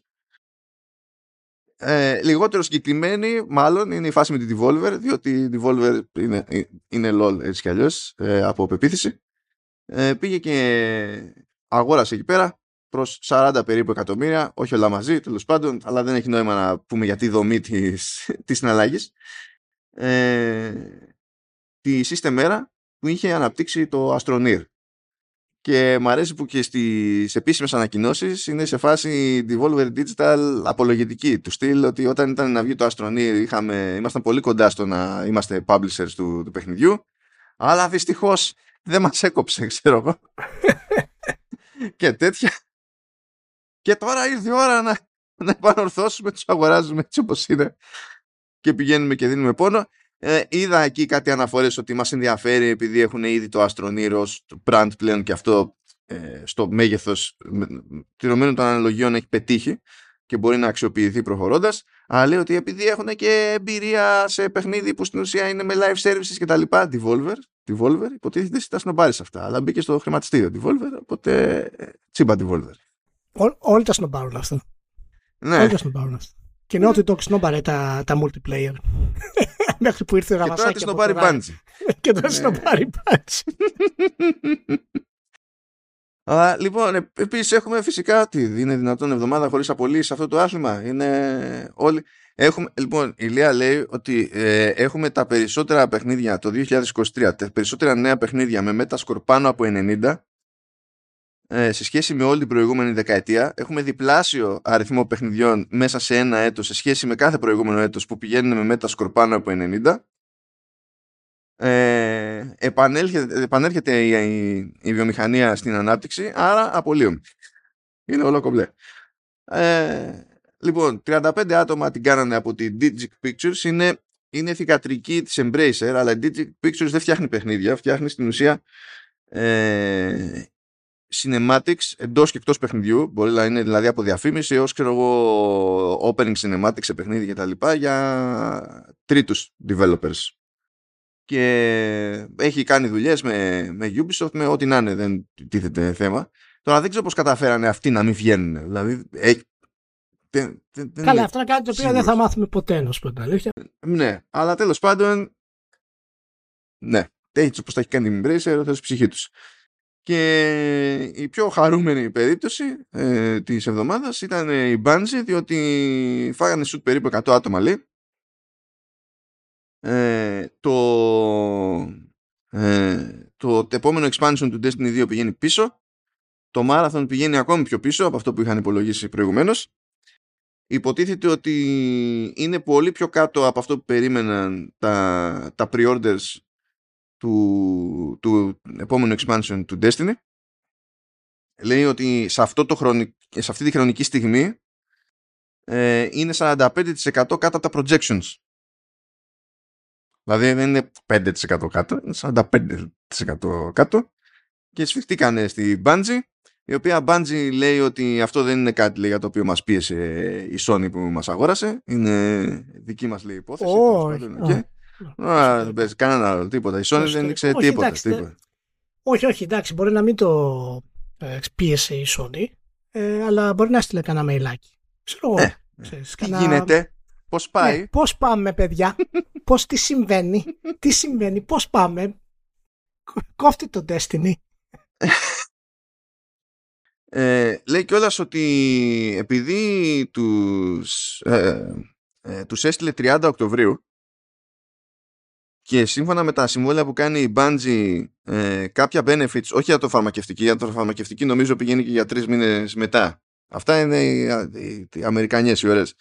Τα λι- λοιπά benefits λέει ε, βάσει πολιτικής λήγουν κάθε φορά στο τέλος του μήνα. Οπότε επειδή τους απέλησε 30 του μήνα και ο μήνας πήγαινε 31, τα benefits κρατούσαν για μία μέρα ακόμη μετά την, απο- την απόλυση. Και όσοι από αυτούς ε, είχαν μερίδιο στην εταιρεία που υποτίθεται ότι θα έπρεπε να κλείσουν κάποια χρόνια υπό το νέο καθεστώς με τη Sony. Γιατί είχε δεσμευτεί η Sony ότι εγώ θα ξοδέψω λεφτά δηλαδή μέρος του, του, του συνολικού αντιτίμου της Bungie είναι λεφτά που θα ξοδέψω ε, στην ουσία πληρώνοντας το μερίδιο που είχαν στα χέρια τους οι, οι υπάλληλοι για να τους κρατήσω, μην σηκωθούν και μου φύγουν αλλά αυτό προϋποθέτει να μείνουν στην εταιρεία αρχή χρονικό διάστημα δηλαδή μέχρι τότε ε, και στις περιπτώσεις λοιπόν που είχαν αυτοί κάποια μερίδια στην άκρη αλλά δεν είχε έρθει η ώρα να μπορέσουν να, να τα πουλήσουν για να το πάρουν το όποιο αντίτιμο τέλος πάντων ε, το χάνουν και αυτό τέλος πάει και είναι πολύ χαρούμενοι στην όλη φάση. Και δεν μπορούσα παρά να θυμηθώ ότι η, η Bungie που πήγε να τους κάνει άνθρωπες στη, στη Sony με τις εντάξει, απο, αποδεδειγμένες γνώσεις που έχει στο, στο κομμάτι των live services. Ε, γιατί από αυτό το μοντέλο ζει εδώ για 10 χρόνια, 10 τόσα πως είναι πια. Ε, είναι που από τη μία πρέπει να παίρνει θέση για κάθε άλλη προσπάθεια στο, τη Sony σε live service game και από την άλλη σε μια κατάσταση που ε, πέφτει τελείως εκτός στόχων σε βαθμό που δεν περίμενε καθόλου σε expansion στο Destiny 2. Cool stuff. Είναι το τέταρτο στούντιο στην ομάδα του PlayStation που έχει απολύσεις. Ε, αρχές Οκτώβρη Η Naughty Dog είχε κάνει το ίδιο. Ε, αυτούς που είχε απολύσει βέβαια ήταν εργαζόμενοι με, ε, με συμβόλαιο. Λεγόμενοι contractors, αυτή η μάστιγα το, της βιομηχανίας. Η μάστιγα εννοώ το πώς χρησιμοποιούνται, όχι οι ίδιοι άνθρωποι. Επίσης είχαμε απολύσεις στη Media Molecule αλλά και στην ομάδα που υποστήριξε το remake του Last of Us Part 1, τη, τη Visual Arts. Είναι γενικά μια περίοδος η οποία η βιομηχανία κάνει course correct που λέμε. Διορθώνει την πορεία της μετά από όλη αυτή η διαδικασία με το, με το COVID αλλά και ίσως επειδή μάλλον αρχίζουμε και βλέπουμε κάποια δείγματα της ε, δύναμης που έχει το, το consolidation γενικότερα με την αρνητική έννοια. Δηλαδή, από τη μία όσο, όσο περισσότερες εταιρείες περνούν στα χέρια μεγαλύτερων εταιριών, ε, το restructuring είναι το νούμερο ένα που γίνεται και θα έχουμε τα ίδια και στη Microsoft. Κυρίως φυσικά για την Activision ε, Blizzard. Είχαμε ήδη κάποιες ανακατατάξεις, θα μιλήσουμε για αυτές λίγο αργότερα, που αφορούν το διοικητικό μέρος του Xbox και μετά από αυτό έρχεται το restructuring, ε, η αναδιάρθρωση δηλαδή ε, των studio. Κάτι το οποίο η Microsoft το χρειάζεται ούτως ή άλλως. Τώρα για την Bungie, να πούμε ότι όλα οι απολύσεις που κάνει αυτή τη στιγμή, εκείνο αυτό μου φαίνεται με ένα λίγο περίεργο, ε, γίνονται ενώ έχει ανακοινωθεί το reboot του Marathon το οποίο έχει σαφέστατα τον καλύτερο τίτλο ever για, για shooter game as a service. Είναι το καλύτερο. Ακριβώς, ακριβώς. ο, ο καλύτερος τίτλος ε, που έχει υπάρξει στην ιστορία ποτέ. Ε, το Marathon. Και δεν ξέρω ακριβώς, δεν ξέρουμε ποια είναι η, η μπίζνα που κάνει η Sony με την Bungie. Δηλαδή, ναι μεν η Bungie είναι ελεύθερη να βγάλει τα παιχνίδια της σε άλλες εταιρείες και σε άλλες πλατφόρμες, αυτό το γνωρίζουμε. Ποιο ποσοστό όμως είναι αυτό το οποίο χρηματοδοτεί η Sony και τι θα απαιτήσει από την Bungie για κάτι το οποίο θα είναι αποκλειστικό στο PlayStation παραδείγματος χάρη και κατά πόσο η Bungie στηρίζει αυτές τις προσπάθειες με δικά της χρήματα ή όχι. Εάν η Bungie ε, μπορεί να χρηματοδοτήσει τα δικά της παιχνίδια ε, σε κάποιο επίπεδο μέσω του Destiny και το Destiny δεν πάει καλά, δεν τραβάει το Destiny 2, τότε πραγματικά ε, δεν ξέρω ακριβώς πώς θα λειτουργήσει αυτή η πίσνα με τη Sony. Και το Marathon δεν είναι ένα shooter το οποίο θα κάνει δύο χρονάκια η Bungie και θα το βγάλει. Έτσι, το, το πρώτο Destiny έκανε 10 χρόνια ανάπτυξη Και όλοι θυμόμαστε το φοβερό hype για το νέο κόσμο του Destiny και τα λοιπά, το οποίο δεν είχε το ίδιο αντίκτυπο όπως είχε παραδείγματος χάρη το, το Halo γενικότερα έχει πολύ ενδιαφέρον, θα έχει πολύ ενδιαφέρον να δούμε εάν αυτή η συνεργασία με τη Sony αλλάξει επίπεδο όσο η Bungie έχει ακόμα λιγότερη ας πούμε δύναμη σε συμφωνία. Θα δούμε. Πάντως, μάνι μάνι με αυτές τις αλλαγές και τις καθυστερήσεις, ε, μπαίνει ένα ερωτηματικό εκεί πέρα για το αν προλαβαίνει μέχρι το. Πότε ήταν, μέχρι το 25 ή μέχρι το 26 η, η Sony συνολικά να καταλήξει με 12 live service games. Γιατί είναι, πάει πίσω η Naughty Dog, πάει πίσω η Bungie. Δεν ξέρουμε τι άλλο ενδεχομένως μπορεί να πάει να μην πάει πίσω. Αλλά ίσως να χρειαστεί να αναθεωρήσουν τουλάχιστον το timeline. Anyway, προχωράμε. Είμαστε σε φάση που ξερνάνε όλοι οι αποτελέσματα τριμήνου, εξαμήνου ή ό,τι τους βολεύει. Ε, θα το πάμε σχετικά χαλαρά. Ε, οπότε αυτό σημαίνει ότι θα κάνουμε μια επίσκεψη εκεί πέρα στην Capcom για να γελάσουμε όλοι μαζί παρέα διότι η Capcom συνεχίζει το χαβά της και πηγαίνει από ρεκόρ σε ρεκόρ. Έχει κάνει ρεκόρ εξαμήνου ε, και σε σχέση με το αντίστοιχο τρίμηνο το περσινό ε, είχε 70% άνοδο τζίρο. Αυτό με δεδομένο ότι είναι προφανώς και μέσα σε αυτό το τρίμηνο υπήρχε η κυκλοφορία του, του Street Fighter 6 γιατί μιλάμε για την περίοδο εντάξει Ιουλίου-Σεπτεμβρίου βγήκε Ιούνιο το παιχνίδι αλλά τέλος πάντων εντάξει ε, και βγήκε και το έξω Primal που το έξω Primal τώρα δεν ξέρω, δεν κάθισα να το ψάξω ιδιαίτερα αλλά ας πούμε ότι έχω την εντύπωση ότι δεν πάει πουθενά το έξω Primal. Παρ' όλα αυτά δεν πτωείται η Capcom, δεν παθαίνει κάτι αυτή την ιστορία. Ακόμα και η κερδοφορία της ανέβηκε σε σχέση με την περσινή αντίστοιχη περίοδο 55%. Ποιο είναι αυτό το άλογο πάνω στο οποίο έχει ανέβει Capcom, μας το δώσει και εμάς να πάμε καλύτερα. Δεν σταματάει με τίποτα η εταιρεία. Στα highlights, καλά λέει το τέτοιο. Το Street Fighter X λέει έχει πουλήσει 2,5 εκατομμύρια και πιστεύουμε ότι σε βάθος χρόνου, δηλαδή στον κύκλο ζωής του, είναι παιχνίδι λέει, που μπορεί να καταλήξει να πιάσει το δεκάρικο. Τώρα δεν ξέρω τι χρονικό ορίζοντα βάζει. Το δεκάρικο; Ε, όχι. Ναι. Εντάξει. Τώρα θα δούμε. Αλλά. Ναι, εντάξει, 20 χρόνια ναι, μπορεί. Εντάξει, αλλά αυτό τώρα. Από τα highlights, από τα highlights είναι λέει ότι πήγανε πολύ καλά τα Volume 1 and 2 του Mega Man Battle Network Legacy Collection. Αχ, τι Πήγανε σημαίνει λέει αυτό, αυτά και καλά. τα δύο μαζί, ξέρω εγώ, 1,42 εκατομμύρια. Που για να είναι αυτό, νου- δηλαδή το νούμερο δεν είναι αμεληταίο, αλλά για να είναι αυτό το νούμερο που να καταλήγει να είναι highlight αυτό το, το- το- αυτή η διάδα, καταλαβαίνεις ότι και σαν παραγωγές δεν ήταν για τίποτα άπειρα λεφτά, ρε παιδί μου. Οπότε σου λέει Όχι, εντάξει, είμαστε όχι, super. Για Mega Man μια χαρά είναι. Μια χαρά είναι ε, τούμπανο. Είχαν πολύ μεγάλη συνεισφορά επίσης ε, τίτλοι καταλόγου. Ε, ακόμα και το Exo Primal λέει πούλησε πάνω από ένα εκατομμύριο. Ακόμη και το Exo Primal. Ε, επίσης λέει στη... στο, στο τρίμηνο πούλησε άλλο 1,166 το Resident Evil 4 συνεχίζει ακάθεκτο και δεν υπάρχει πρόβλημα και έφτασε στα 5,5 εκα- 5,5 στα 5,5 εκατομμύρια. εκατομμύρια. Ναι. και λέει μάλιστα ότι α, ενισχύθηκαν οι πωλήσει του στο, σε αυτό το τρίμηνο επειδή βγήκε και το update ε, για το PSVR 2. Το οποίο βγάζει, εντάξει, βγάζει νόημα. Δεν είναι, δεν, Ναι, ναι, προφανώς. δεν τίθεται θέμα. Πάντως οι, τιμ, οι, οι τιμές λέω, οι, οι, οι τίτλοι καταλόγου, καταλόγου λέμε τώρα που κυκλοφόρησαν τουλάχιστον 6 μήνες πριν από αυτή την περίοδο. Ναι. Ε, λέει από 22,6 εκατομμύρια παιχνίδια που πούλησε, 17,6 είναι catalog. Δηλαδή ακόμα κάθε και δίνει πόνο το Resident Evil 2, το Monster Hunter Rise, το Sunbreak, ναι. ε, δι, δίνουνε, δίνουνε πόνο. Και μέσα σε όλα τους έκατσε, φαίνεται σε πρώτη φάση τουλάχιστον, γιατί είναι πρόσφατη υπόθεση και αυτό, να περπατάει σε mobile μέσω της Niantic βέβαια δεν είναι δική τους παραγωγή καθαρά το Monster Hunter Now. Τώρα τι θα γίνει αυτό να ξεφουσκώσει αργότερα αυτός ψυχή τους.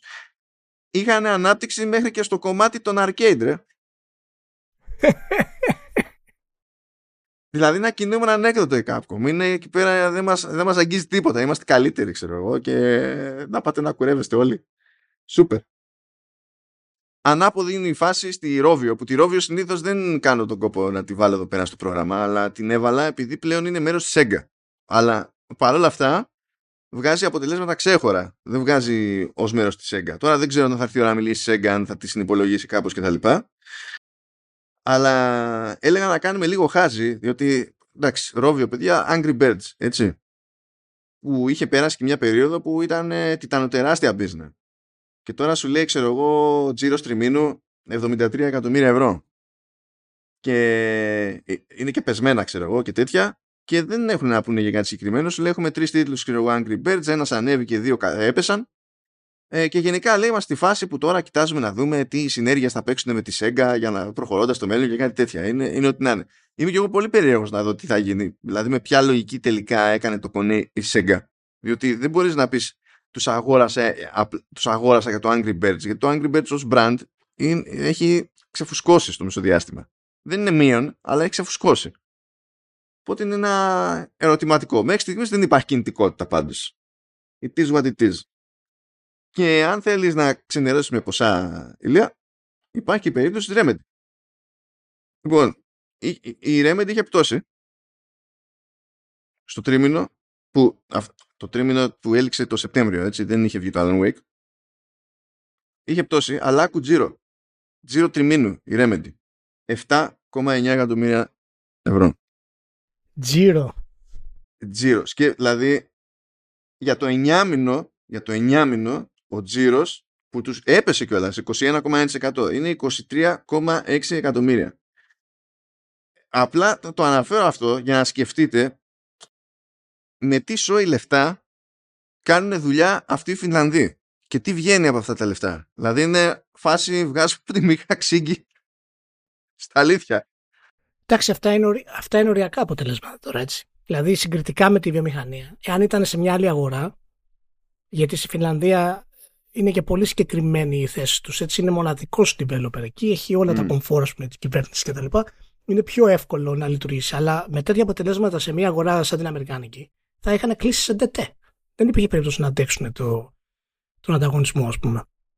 Λέει κιόλας ότι έπεσε ο τζίρος τους αυτή την περίοδο επειδή με το κλείσιμο της ανάπτυξης του Alan Wake 2 αναμενόμενα έπεσαν και οι, οι πληρωμές από την πλευρά της Epic που χρηματοδοτεί στην ουσία την ανάπτυξη.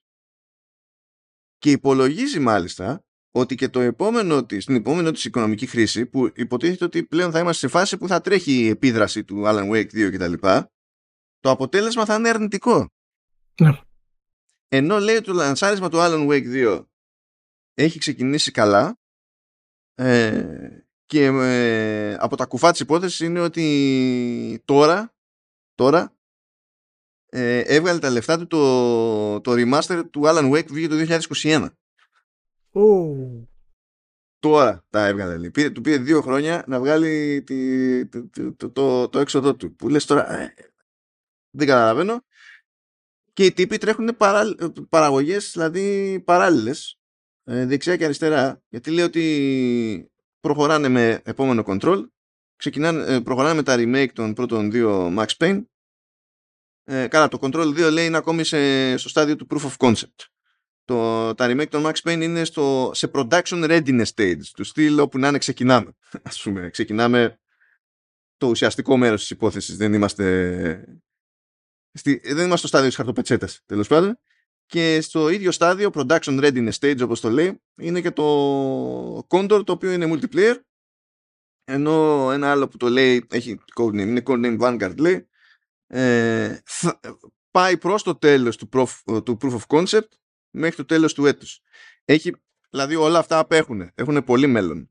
Αλλά μου έκανε φοβερή εντύπωση και μου, ξέρεις, με κάνει να απορώ για το τι ακριβώς συμφωνία έχει τελικά για, περί Alan Wake 2 με, τη, με την Epic που ακόμα και για το επόμενο διάστημα με τη συνεισφορά του Alan Wake 2 που έχει καλό buzz λέει ότι το ξεκίνημα φαίνεται να είναι καλό επίσης έχει λίγες μέρες που βγήκε κιόλας έτσι δεν έχουν και εικόνα της προκοπής ε, και δεν είναι καν και full price ε. άμα θες να το πάρεις δηλαδή υπάρχει έκδοση στα 80 αλλά ε, αυτή περιλαμβάνει και τα expansion που θα έρθουν αργότερα.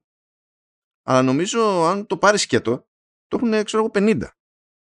Και παρόλα αυτά προβλέπουν πάλι αρνητικό αποτέλεσμα προχωρώντας.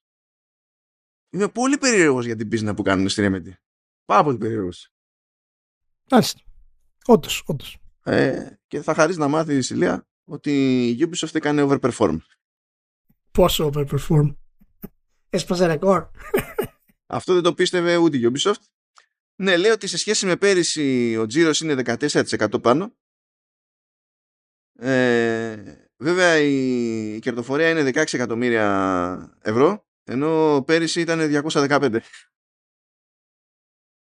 Ε, πάντως λέει ότι πήγε καλά για τα δεδομένα του franchise το The Crew. Φυσικά δεν είπε νούμερα, αλλά λέει ότι για, για τα ιστορικά δεδομένα του The Crew, το The Crew Motorfest πήγε καλύτερα από τα προηγούμενα δύο για λανσάρισμα.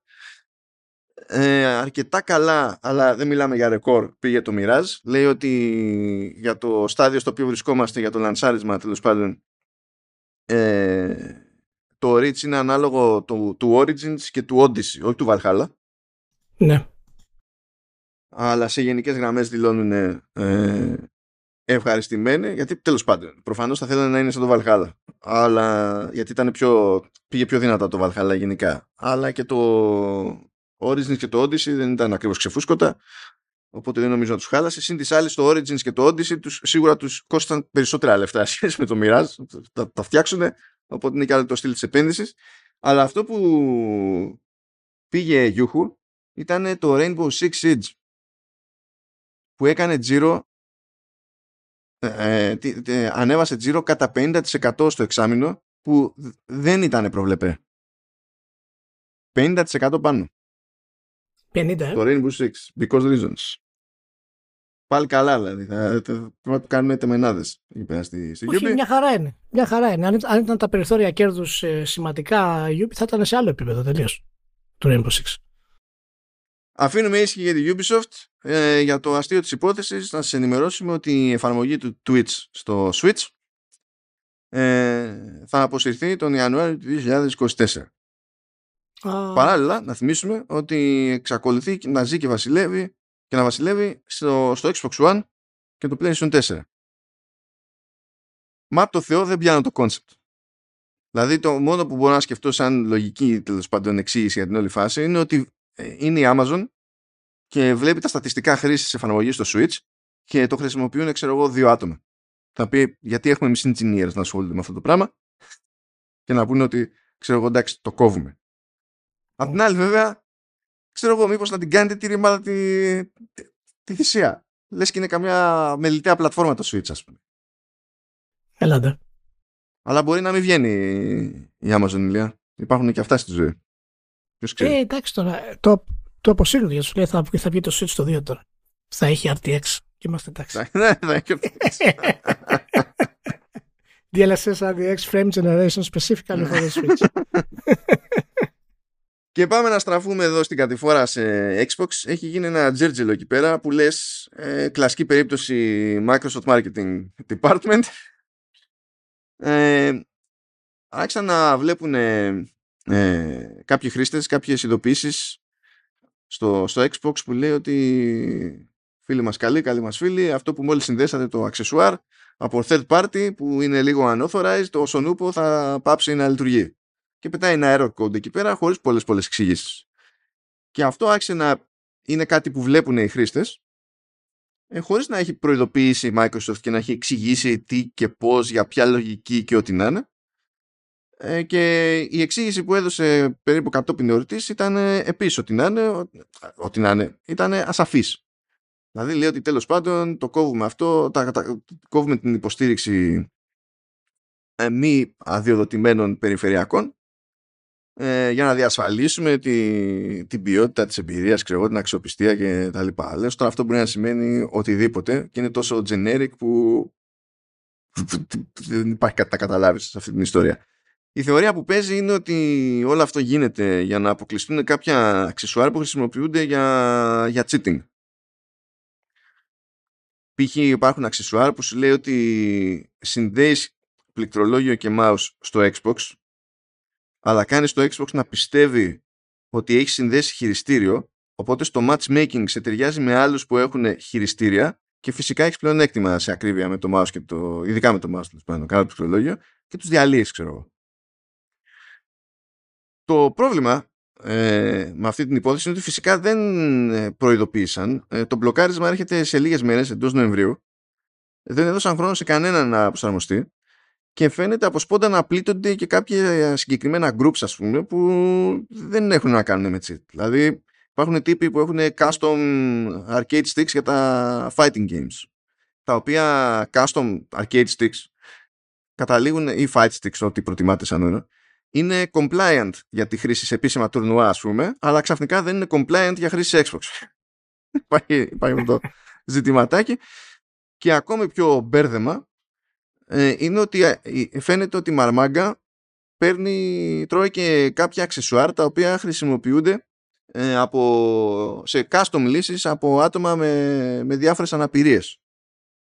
Σε αυτό απάντησε η Microsoft και είπε ότι παιδιά κοιτάξτε να δείτε ο, ε, όσοι χρησιμοποιούν το Adaptive Controller το Adaptive Controller έχει κάποιες εισόδους για custom stuff. Τα συνδέεται στο Adaptive Controller και τα βλέπει το σύστημα και τα χρησιμοποιείται. Εκεί λέει δεν θα μπλοκάρουμε το οποίο ακούγεται ότι λύνει το πρόβλημα, αλλά δεν λύνει το πρόβλημα, διότι όταν το κάνεις αυτό, ε, δεν λειτουργούν ε, ε, τα πάντα στο custom πράγμα που βάζεις πάνω. Δηλαδή, π.χ.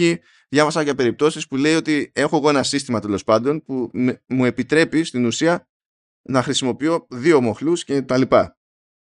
Αλλά άμα το συνδέσω, λέει, μέσα στο, πάνω στο adaptive controller και πάνω να το χρησιμοποιήσω, το σύστημα αναγνωρίζει μόνο τον ένα μοχλό. Και λες, τι να το κάνω αυτό; Το οποίο επίσης είναι μια λογική ε, ανησυχία, διαμαρτυρία και έγνοια κτλ. Και, και δεν έχει βγει άκρη και επικοινωνιακά το έχει κάνει κόλο η, η Microsoft. Αυτά τα πράγματα, δηλαδή, minimum, θέλουν προειδοποίηση πρώτα απ' όλα. Και θέλουν να έχεις πάρει σαφείς θέσεις ή όσο περνάνε οι μέρες να παίρνεις σαφείς θέσεις, γιατί πες ότι τέλος πάντων κάποια παρενέργεια μπορεί να μην την υπολογίσει, αδερφέ, σημαίνει και στι καλύτερες οικογένειες. Γι' αυτό πρέπει να προειδοποιείς, γιατί τόσο καιρό δεν το έκανες αυτό. Χρόνια και χρόνια δεν το έκανες αυτό το πράγμα. Άμα περίμενες, ξέρω εγώ, αντί για 15 μέρες, 3 μήνες παραπάνω και έπαιζε μια συνεννόηση, δεν θα πάθαινες τίποτα. Τώρα, οι πιο απλοί χρήστες, αυτοί που θα πληγούν, να το πούμε έτσι, ε, μάλλον θα, θα το πιούν με, με χειριστήρια που είναι, είναι με ένα σύρματα αλλά είναι με καστομιά γιατί υποτίθεται ότι αν, αν πάρεις άδεια από το Xbox για να φτιάξεις χειριστήριο έχει άδειες μόνο για ενσύρματα αν θες να είναι ενσύρματο αλλά ε, και να πληρώσεις άδεια μέχρι τώρα δεν γινόταν ενώ θα αρχίσει να γίνεται για να είσαι ok και να χρησιμοποιείς το σύστημα Xbox Wireless που είναι custom ξέρω εγώ της Microsoft ναι, ναι εκεί θα παίξει ένα by the way, ας πούμε. Εντάξει. Αυτό το custom wireless Microsoft που δημιουργεί όλα αυτά τα προβλήματα όλα αυτά τα χρόνια είναι κάτι που με έχει εκνευρίσει πάρα πολύ. Και οι νέες κονσόλες, το, μάλλον το, το Rethink το οποίο φημολογείται ότι θα, θα κυκλοφορήσει, θα, θα υποστηρίζει κανονικά Bluetooth. Ε, δεν είναι μόνο το, τα προβλήματα που δημιουργεί το νέο, το, το κλασικό αυτό wireless ε, σύστημα που, που έχουν ας πούμε, το, το σήμα. Ε, πρώτο, σου βγαίνει Παναγία να έχεις third parties. Ενώ στο PlayStation μπορεί να πετάξεις απάνω just Bluetooth controllers, ας πούμε, άμα θέλεις. Ε, Όπως γίνεται και στο PC, βέβαια, από, από μόνο του. Ε, αλλά πάρα πολλές φορές ε, έχουν δημιουργείται και πρόβλημα με το δίκτυο. Δηλαδή, στο ίδιο το δίκτυο μπορεί να έχει ε, πρόβλημα, παραδείγματο χάρη, το Bluetooth με το χειριστήριό σου γιατί περνάει μέσα από το Xbox ας πούμε το ειδικό ε, σήμα ας πούμε. χρειάζεται οπωσδήποτε ε, ε, εντύπωση μου κάνει αυτό γιατί το Xbox Wireless δηλαδή, ε, έχει ένα θεωρητικό τεχνικό πλεονέκτημα γιατί σου γλιτώνει το Xbox, Wireless, το Xbox Wireless είναι ok αλλά στο PC όταν το χρησιμοποιείς αντίστοιχα για να συνδεθεί πρέπει να χρησιμοποιήσεις αντάπτορα γιατί άμα χρησιμοποιήσεις το native ναι, ναι, Bluetooth ναι, όταν συνδέει στην ουσία για να χρησιμοποιήσεις το Bluetooth πολλές φορές επηρεάζεται από το σήμα που έχει embedded μέσα ο controller ας πούμε. Ναι Ηλία, ναι, Ηλία γιατί έχουμε να κάνουμε με Microsoft και Windows PC. Γιατί η Microsoft, αν θυμάσαι, έχει δώσει το περιθώριο σε κατασκευαστές να ενσωματώνουν στο hardware υποστήριξη για Xbox Wireless. Και φυσικά οι κατασκευαστές είπανε γιατί να μπλέκουμε και να βάζουμε άλλο γιατί, ένα γιατί, σύστημα πάνω ναι. και τα λοιπά. Έχουν πει αυτό το πράγμα. Δηλαδή ε, υποχρεώνεις τους ε, developers να έχουν ε, το δικό σου ας πούμε concept και ο λόγος που δεν το κάνουν είναι απόλυτα λογικός και σε οθεί εσένα να κάνεις αντάπτορα. Δηλαδή... Ε, μα, μα, γι αυτό χρειά... μα γι' αυτό χρειάζεται η λογική Apple. Πηγαίνεις και του λες φιλαράκι, από τότε και έπειτα θα το υποστηρίζεις. Γιατί άμα δεν το υποστηρίζεις, την επόμενη φορά που θα πας να βγάλεις κάτι σε software στο, στο, στα πανταχού App Store, θα φας άκυρο στο preview process. Ναι. Εντάξει, φιλαράκι. Ναι, ναι έτσι, μα, ε, έτσι είναι, έτσι είναι. Ενώ η Microsoft προσπαθεί να είναι με, καλή με όλους και με όλα. όλα να διατηρεί τα πάντα να είναι super. Και αυτό έχει και τα προβλήματά του. Okay. Ε, ελπίζω τέλος πάντων τουλάχιστον στο επικοινωνιακό να αλλάξει τίποτα προς το καλύτερο διότι ε, αφού λέγαμε την περασμένη εβδομάδα τέλος πάντων για τη γενικότερη κατάσταση και την ολοκλήρωση της εξαγοράς της Activision Blizzard κτλ. Ε, λίγο αργότερα, νομίζω την, την, μία μέρα αφού γράψαμε, ε, ανακοινώθηκε και εσωτερική αναδιάρθρωση στο Xbox. Ε, και βγήκε και η εσωτερική επιστολή του Phil Spencer, διότι όλα είναι τρίπια σε αυτή τη ζωή ε, αλλά και το νέο οργανόγραμμα και τα λοιπά. Ε, λοιπόν, η Sarah Bond αναβαθμίζεται και κουμαντάρει πλέον το Xbox ως πλατφόρμα. Δηλαδή, αν είναι να αποφασίσει κάποιος πού πάει το Xbox ως κονσόλα, πού πάει το Xbox ως software που τρέχει στην κονσόλα, ε, πώς όλα αυτά γίνονται πράξη, δηλαδή που και φεύγουν από το στάδιο της ιδέας κτλ τα κανονίζει η Sarah Bond. Προφανώς και αναφέρεται στο Phil Spencer, γιατί ο Phil Spencer υποτίθεται ότι κάνει το κουμάντο στη Microsoft σε οτιδήποτε έχει να κάνει με gaming. Αλλά η, η Sarah Bond πλέον ως president του Xbox κανονίζει το Xbox ως οικοσύστημα. Επιπλέον, ο Matt Booty προηγουμένως ε, έκανε τα κουμάντα στα Xbox Game Studios. Τώρα παίρνει αναβάθμιση, αναβαθμίζεται, αλλά τώρα βασικά δεν αναβαθμίζεται. Αυτό είναι το τέτοιο. Είναι το σε βρήκαμε, είσαι καλός στη δουλειά σου, θα σου χώσουμε περισσότερες υποχρεώσεις και θα προσποιηθούμε ότι ανέβηκε στην ιεραρχία. Υποτίθεται ότι είναι president ε, σε game content και studios και η διαφορά σε σχέση με το προηγούμενο καθεστώς είναι ότι αντί να έχει το κουμάντο στα Xbox Game Studios, έχει στα Xbox Game Studios και τη Zenimax και την Bethesda. Πριν προχωρήσουμε, πριν προχωρήσουμε να πούμε λίγο σε όσους δεν γνωρίζουν ε, λίγο κάποιες πληροφορίες ε, για τους ανθρώπους αυτούς έτσι, γιατί ονομαστικά μπορεί να τους έχουν ακούσει αλλά γενικά να μην ξέρουν ε, το ποιόν τους ας πούμε ε, και την προϊστορία τους. Η Sarah Bond ε, είναι ένα στέλεγος το οποίο έχει περάσει από διάφορες εταιρείες και διοικητικά συμβούλια. Ένα από αυτά είναι φυσικά και της Entertainment Software Association, της λεγόμενης CSA, ε, και από εκεί πέρα έχει περάσει και από την πίσνα των, ε, των κινητών αλλά και από διάφορα τμήματα μέσα στο, στο Xbox. Και να πούμε ότι είναι φυσικά μία από τα πολύ ξεχωριστά στελέχη στη βιομηχανία μας έτσι και είναι μάλιστα έχει πάρει η, η, η εκπαίδευσή της έχει περάσει από το Harvard Business School και το Yale σε οικονομικά και σε δίκηση επιχειρήσεων. Οπότε καταλαβαίνετε ότι Εντάξει, δεν είναι και Μητσοτάκης. Είναι, όχι, δεν είναι σε αυτό το επίπεδο, όχι, αλλά είναι καλή. είναι, είναι hardcore. Είναι hardcore. Uh, Πάντω, ε, εμένα δεν μου αρέσει το, το, το στυλ τη επικοινωνία τη όταν είναι ξέρεις, παρουσιάσει και τέτοια. Είναι πολύ, όχι, είναι, όχι, είναι όχι, πολύ ξύλινη. Είναι, είναι πολύ ξύλινη. Είναι στεγνό, είναι, είναι στεγνό, είναι στεγνό. Και, εντάξει, δεν την έχουν βάλει εκεί για, για κάτι άλλο. Καλά, ναι, όχι, δεν τίθεται θέμα. δεν πειράζει αυτό. Δεν. Εμένα αυτό που με νοιάζει περισσότερο ήταν ο Μπούτι και η τράμπα που έγινε εκεί πέρα, διότι επειδή τον φάγανε, είναι αυτό που λέγαμε. Ότι δεν γίνεται να αφήνεις τη, τη Zenimax ή την κάθε Zenimax να λειτουργεί τελείως ανεξάρτητα, διότι ξέρουμε ποιο είναι το αποτέλεσμα διαχρονικά όταν λειτουργεί τελείως ανεξάρτητα και το αποτέλεσμα ήταν το Redfall. Μεταξύ άλλων, ας πούμε. Και πλέον γίνεται μια σχετική ενοποίηση εκεί. Λέει ότι η Zenimax και πάλι θα έχει δικό της επικεφαλής αλλά αντί να είναι τελείως ξεχωριστή υπόθεση θα αναφέρεται πλέον στο Matt Booty. Ενώ προηγουμένως αν ήταν να αναφερθεί κάπου θα αναφερόταν κατευθείαν στο Spencer. Μπορεί να ακούγεται αυτό ανάποδο σαν να είναι τέλος πάντων χειρότερο το να μην αναφέρεται απευθείαν στο Spencer. Αλλά το θέμα είναι ότι η στατική στα εσωτερικά στούντιο στα περισσότερα περνάει από τον Matt Booty. Δεν περνάει κατευθείαν από τον Spencer. Και αυτή είναι η πιο, η πιο λογική κίνηση που μπορούσε να κάνει η Microsoft αυτή τη στιγμή. Δεδομένου ότι ο Matt Booty έχει πολύ ε, μεγάλη εμπειρία στην διαχείριση ε, studios. Και έχει υπάρξει φυσικά και στα Xbox Game Studios ε, και στη Midway Games ήταν περίπου 7 χρόνια ε, ως πρόεδρος και CEO οπότε ε, ξέρει ακριβώς πώς να διαχειρίζεται στούντιο και καταστάσεις. Σίγουρα δεν είναι κάτι εύκολο γιατί όταν μιλάμε για τη Zenimax και τα λοιπά καταλαβαίνουμε ότι κάτω από αυτή την ομπρέλα έχει και Activision Blizzard σύντομα. Οπότε θα έχει αρκετή δουλίτσα ναι, καλά, αυτό έχει μέλλον ακόμη. Έχουν βάλει ένα άτομο στα operations που υποτίθεται ότι θα τραβάει πολύ κουπί στην ενσωμάτωση σε Activision Blizzard, αλλά θα, πιστεύω θα περάσουν χρόνια μέχρι να δούμε την Activision Blizzard να μπαίνει πάλι υπό την ίδια σκέπη με τα, με τα υπόλοιπα, ρε παιδί μου. Αλλά γίνεται ένα, ένα πράγμα τη φορά, ας το πούμε έτσι. Ε, Τέλος πάντων, είχαμε ανακατάξει σε διάφορα σημεία του οργανογράμματος από τα ε, περίεργα της υπόθεσης Λοιπόν, α, άκου εδώ φάση, Ηλία. Γενικά, το Xbox είναι μέσα στο κομμάτι, στο business unit που η Microsoft ονομάζει More Personal Computing. Και εκεί πέρα υπάρχουν και τα Windows Surface, τα όποια αξεσουάρ βγάζει, ξέρω εγώ, γενικά για PC και τέτοια, και τα Windows. Ναι. Πλέον το μαρκετάρισμα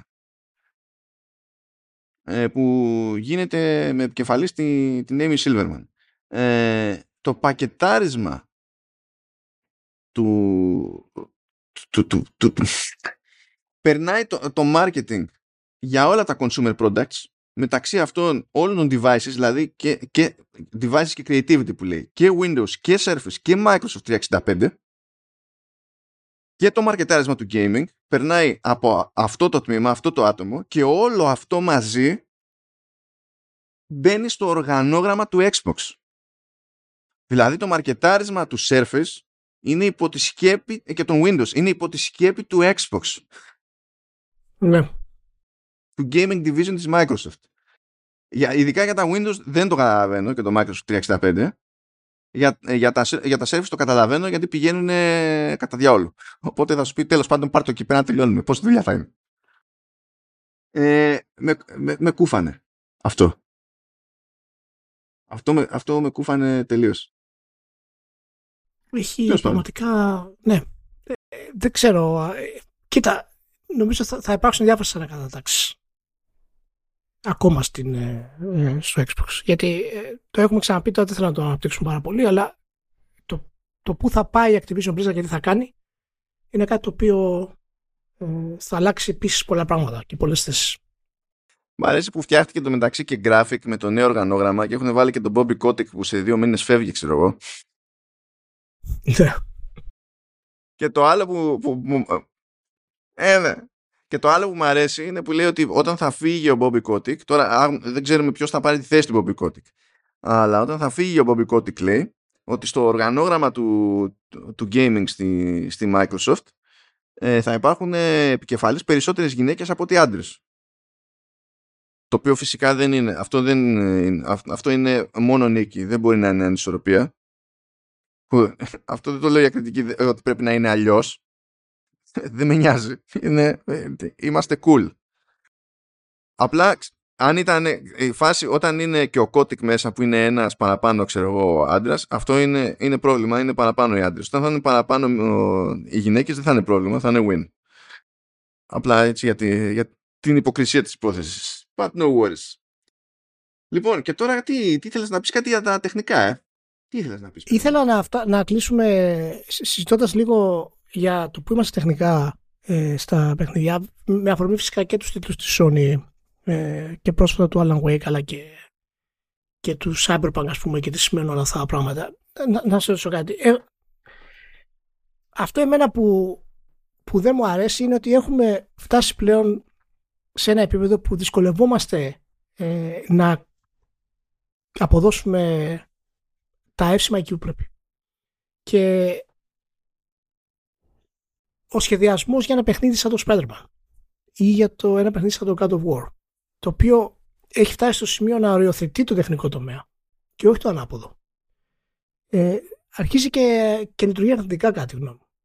Θα σου, θα σου πω τι εννοώ. Θέλω να μου πεις τη γνώμη για αυτό το πράγμα. Ε, Παραδείγματος χάρη, όταν βλέπεις ένα παιχνίδι του επίπεδου του Spider-Man, ξέρεις ακριβώς πώς θα είναι ο ανοιχτός κόσμος. Mm. Ξέρεις ακριβώς τι interactions θα υπάρχουν. Ξέρεις ακριβώς πόσο βάθος έχουν ε, τα damage modeling, το AI, τα πάντα. Για να πετύχεις αυτό το επίπεδο του fidelity, είσαι υποχρεωμένος να βγάλεις στην ουσία ένα παιχνίδι το οποίο είναι βιτρίνα. Κατά 80%.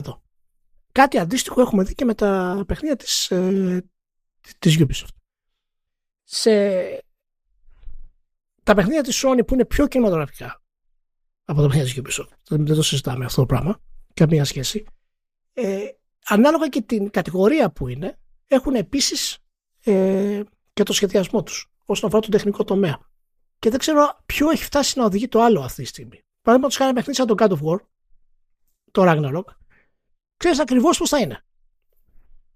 Δεν υπάρχει να, να είναι κάτι διαφορετικό. Ξέρεις ακριβώς πού μπορείς να κάνεις interact, ξέρεις ακριβώς ποιο δέντρο μπορείς να διαλύσεις, ξέρεις ακριβώς ποιο βράχο μπορείς να κάνεις pick-up.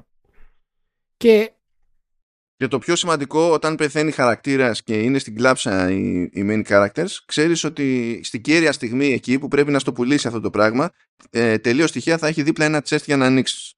Ναι, ναι, θα έχει ένα boom για να ανοίξεις. Οπότε αυτό με τη σειρά του μας πηγαίνει στο, στο εξής, ότι για να μπορέσει να επιτευχθεί όλο αυτό το πράγμα, να χρησιμοποιήσει όλα αυτά τα γραφικά και σε ένα εντυπωσιακό επίπεδο, πρέπει οπωσδήποτε να έχεις κινηματογραφικά set pieces. Το οποίο γίνεται σε όλα τα παιχνίδια της Sony και είναι κάτι το οποίο έχουμε δει γενικότερα μέρος της βιομηχανίας στο video games. Και OK, okay, κάποια στιγμή, όσο περνούσαν τα χρόνια, ήταν λογικό να το δούμε αυτό το πράγμα, γιατί τα video games έπρεπε να φτάσουν σε ένα κινηματογραφικό επίπεδο. Τώρα, χωρίς να παίξεις κανένα παιχνίδι της Sony, εγώ παραδείγματος χάρη, εάν μου έλεγες δεν έχεις παίξει το Horizon Zero Dawn. Το πρώτο. Και μου έλεγες τι παιχνίδι θα είναι. Θα σου έλεγα ακριβώς τι είναι από το τεχνικό τομέα.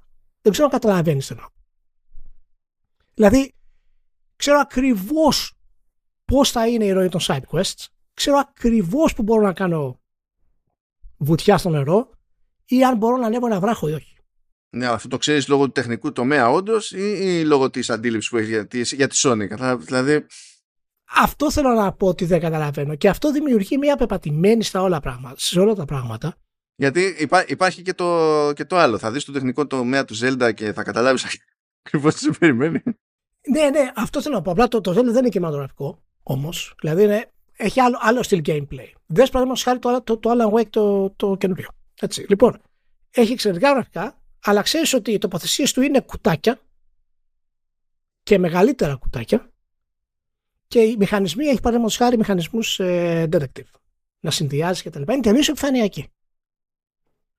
Δεν έχει κάτι άλλο να πας μέσα. Και το σύστημα μάχης είναι επίσης μέτριο.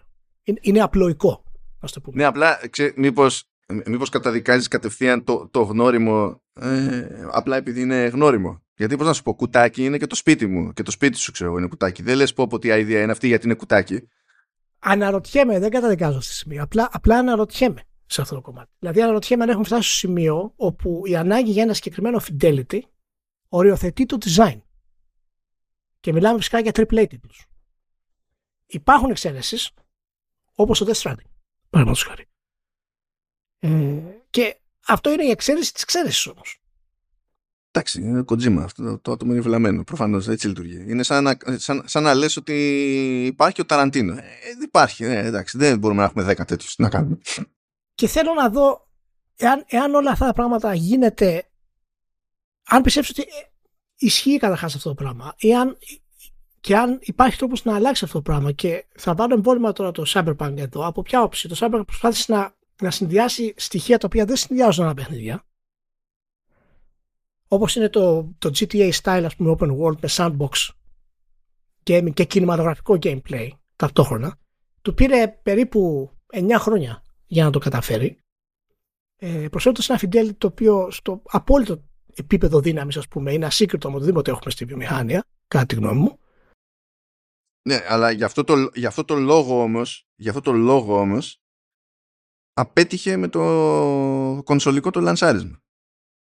Δηλαδή για να κάνει αυτό το, αυτό το, το γιούχου τα κάνει σκατά αλλού ενώ δεν ξεκίνησε κανένας με, την με την επιθυμία να τα σκατώσουν έτσι προφανώς. αυτό θέλω να, να καταλάβω σε αυτή τη στιγμή. Δηλαδή αυτό που ήθελε να κάνει το Cyberpunk ξεκίνησε από το design, από την ανάγκη του design και αν είναι έτσι θα μπορούσε να το ξεκινήσει και η Sony ή η Sony είναι δέσμια αυτού του fidelity που πρέπει να φτάσει και για να φτάσει σε αυτό το fidelity πρέπει αναγκαστικά να έχεις αυτό το είδους το design όπου ξέρεις όλα στα κουτάκια που μπαίνουν για να πετύχεις αυτό το πράγμα. Δηλαδή, το Spider-Man το 2 θα μπορούσε να είναι κάτι διαφορετικό σε design για να προσφέρει αυτό το fidelity. Όχι απαραίτητα να αλλάξει η παιχνιδιού η κατηγορία. Έτσι, αλλά να είναι παραδείγματος χάρη πολύ πιο ελεύθερο ε, στο, στα side quests να έχει πολύ βαρύτητα στα side quests. Να αλλάξει κάπως το design σε αυτό το κομμάτι. Ή για να τα πετύχει όλα αυτά πρέπει οπωσδήποτε να είναι action adventure με ένα κόσμο που είναι βιτρίνα στο μεγαλύτερο κομμάτι. Ε, λοιπόν, πάμε λίγο σε στάδια. Ε, εγώ πιστεύω ότι ε, ειδικά στις, στις πιο μεγάλες εταιρείες, το ότι βάζουν ένα στόχο σε fidelity και ότι αυτό επηρεάζει τελικά τις επιλογές που μπορούν να κάνουν σε πρακτικό επίπεδο στο, στο design ότι δεν είναι ένα στάδιο στο οποίο φτάνουμε τώρα. Είναι ένα στάδιο στο οποίο είμαστε ξέρω εγώ 15 χρόνια. Είναι το, είναι το ίδιο σκεπτικό που είναι φάση και ε, ε, γιατί να πάμε για, για σταθερό frame rate; Όποιο και αν είναι αυτό, γιατί να πάμε για σταθερό όντως frame rate; Από τη στιγμή που μπορούμε να κάνουμε εδώ μια τσαχπινιά και να έχουμε πιο εντυπωσιακά βίντεο και screenshots.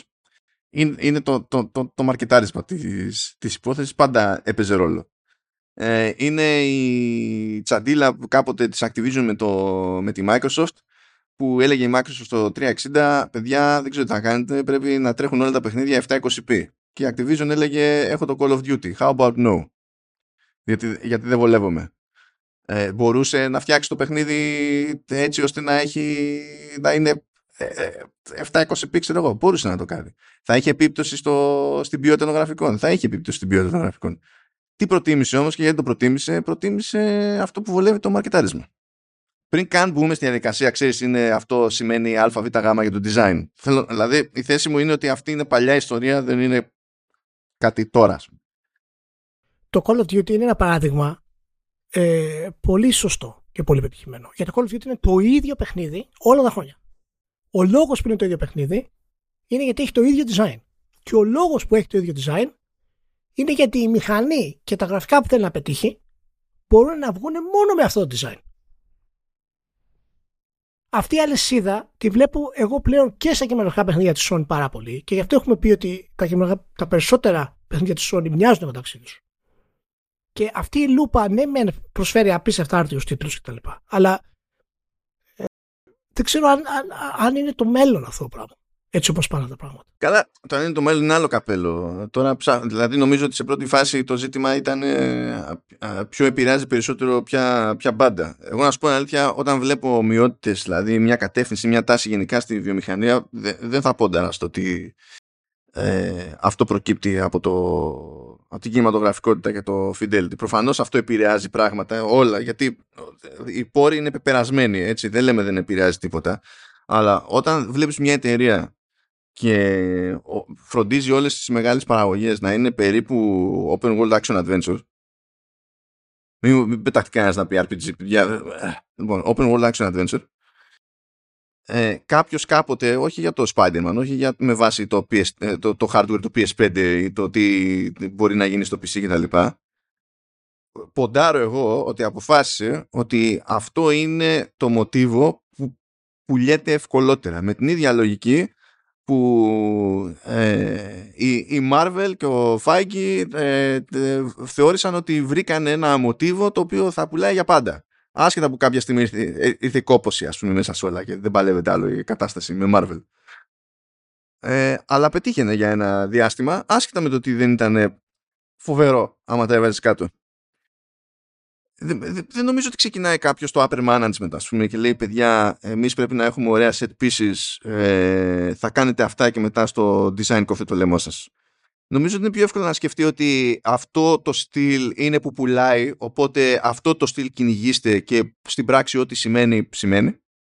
Είναι αλυσίδα αυτό. Εάν, εάν πει ο μαρκετής αυτό πρέπει να κάνουμε, πώς θα το πετύχουμε, και ο designer του πει ότι για να το πετύχουμε πρέπει να έχουμε αυτό το design, έτσι, τότε τα γραφικά απλά συνδέουν τα δύο κομμάτια, γιατί το μέρος που, το λόγος που πουλάει ο τίτλος είναι φυσικά ε, το τεχνικό του κομμάτι, το, το pop culture ας πούμε αίσθηση που μπορεί να περάσει στο τέτοιο και κατά μισό κομμάτι είναι το gameplay πράγματος χάρη.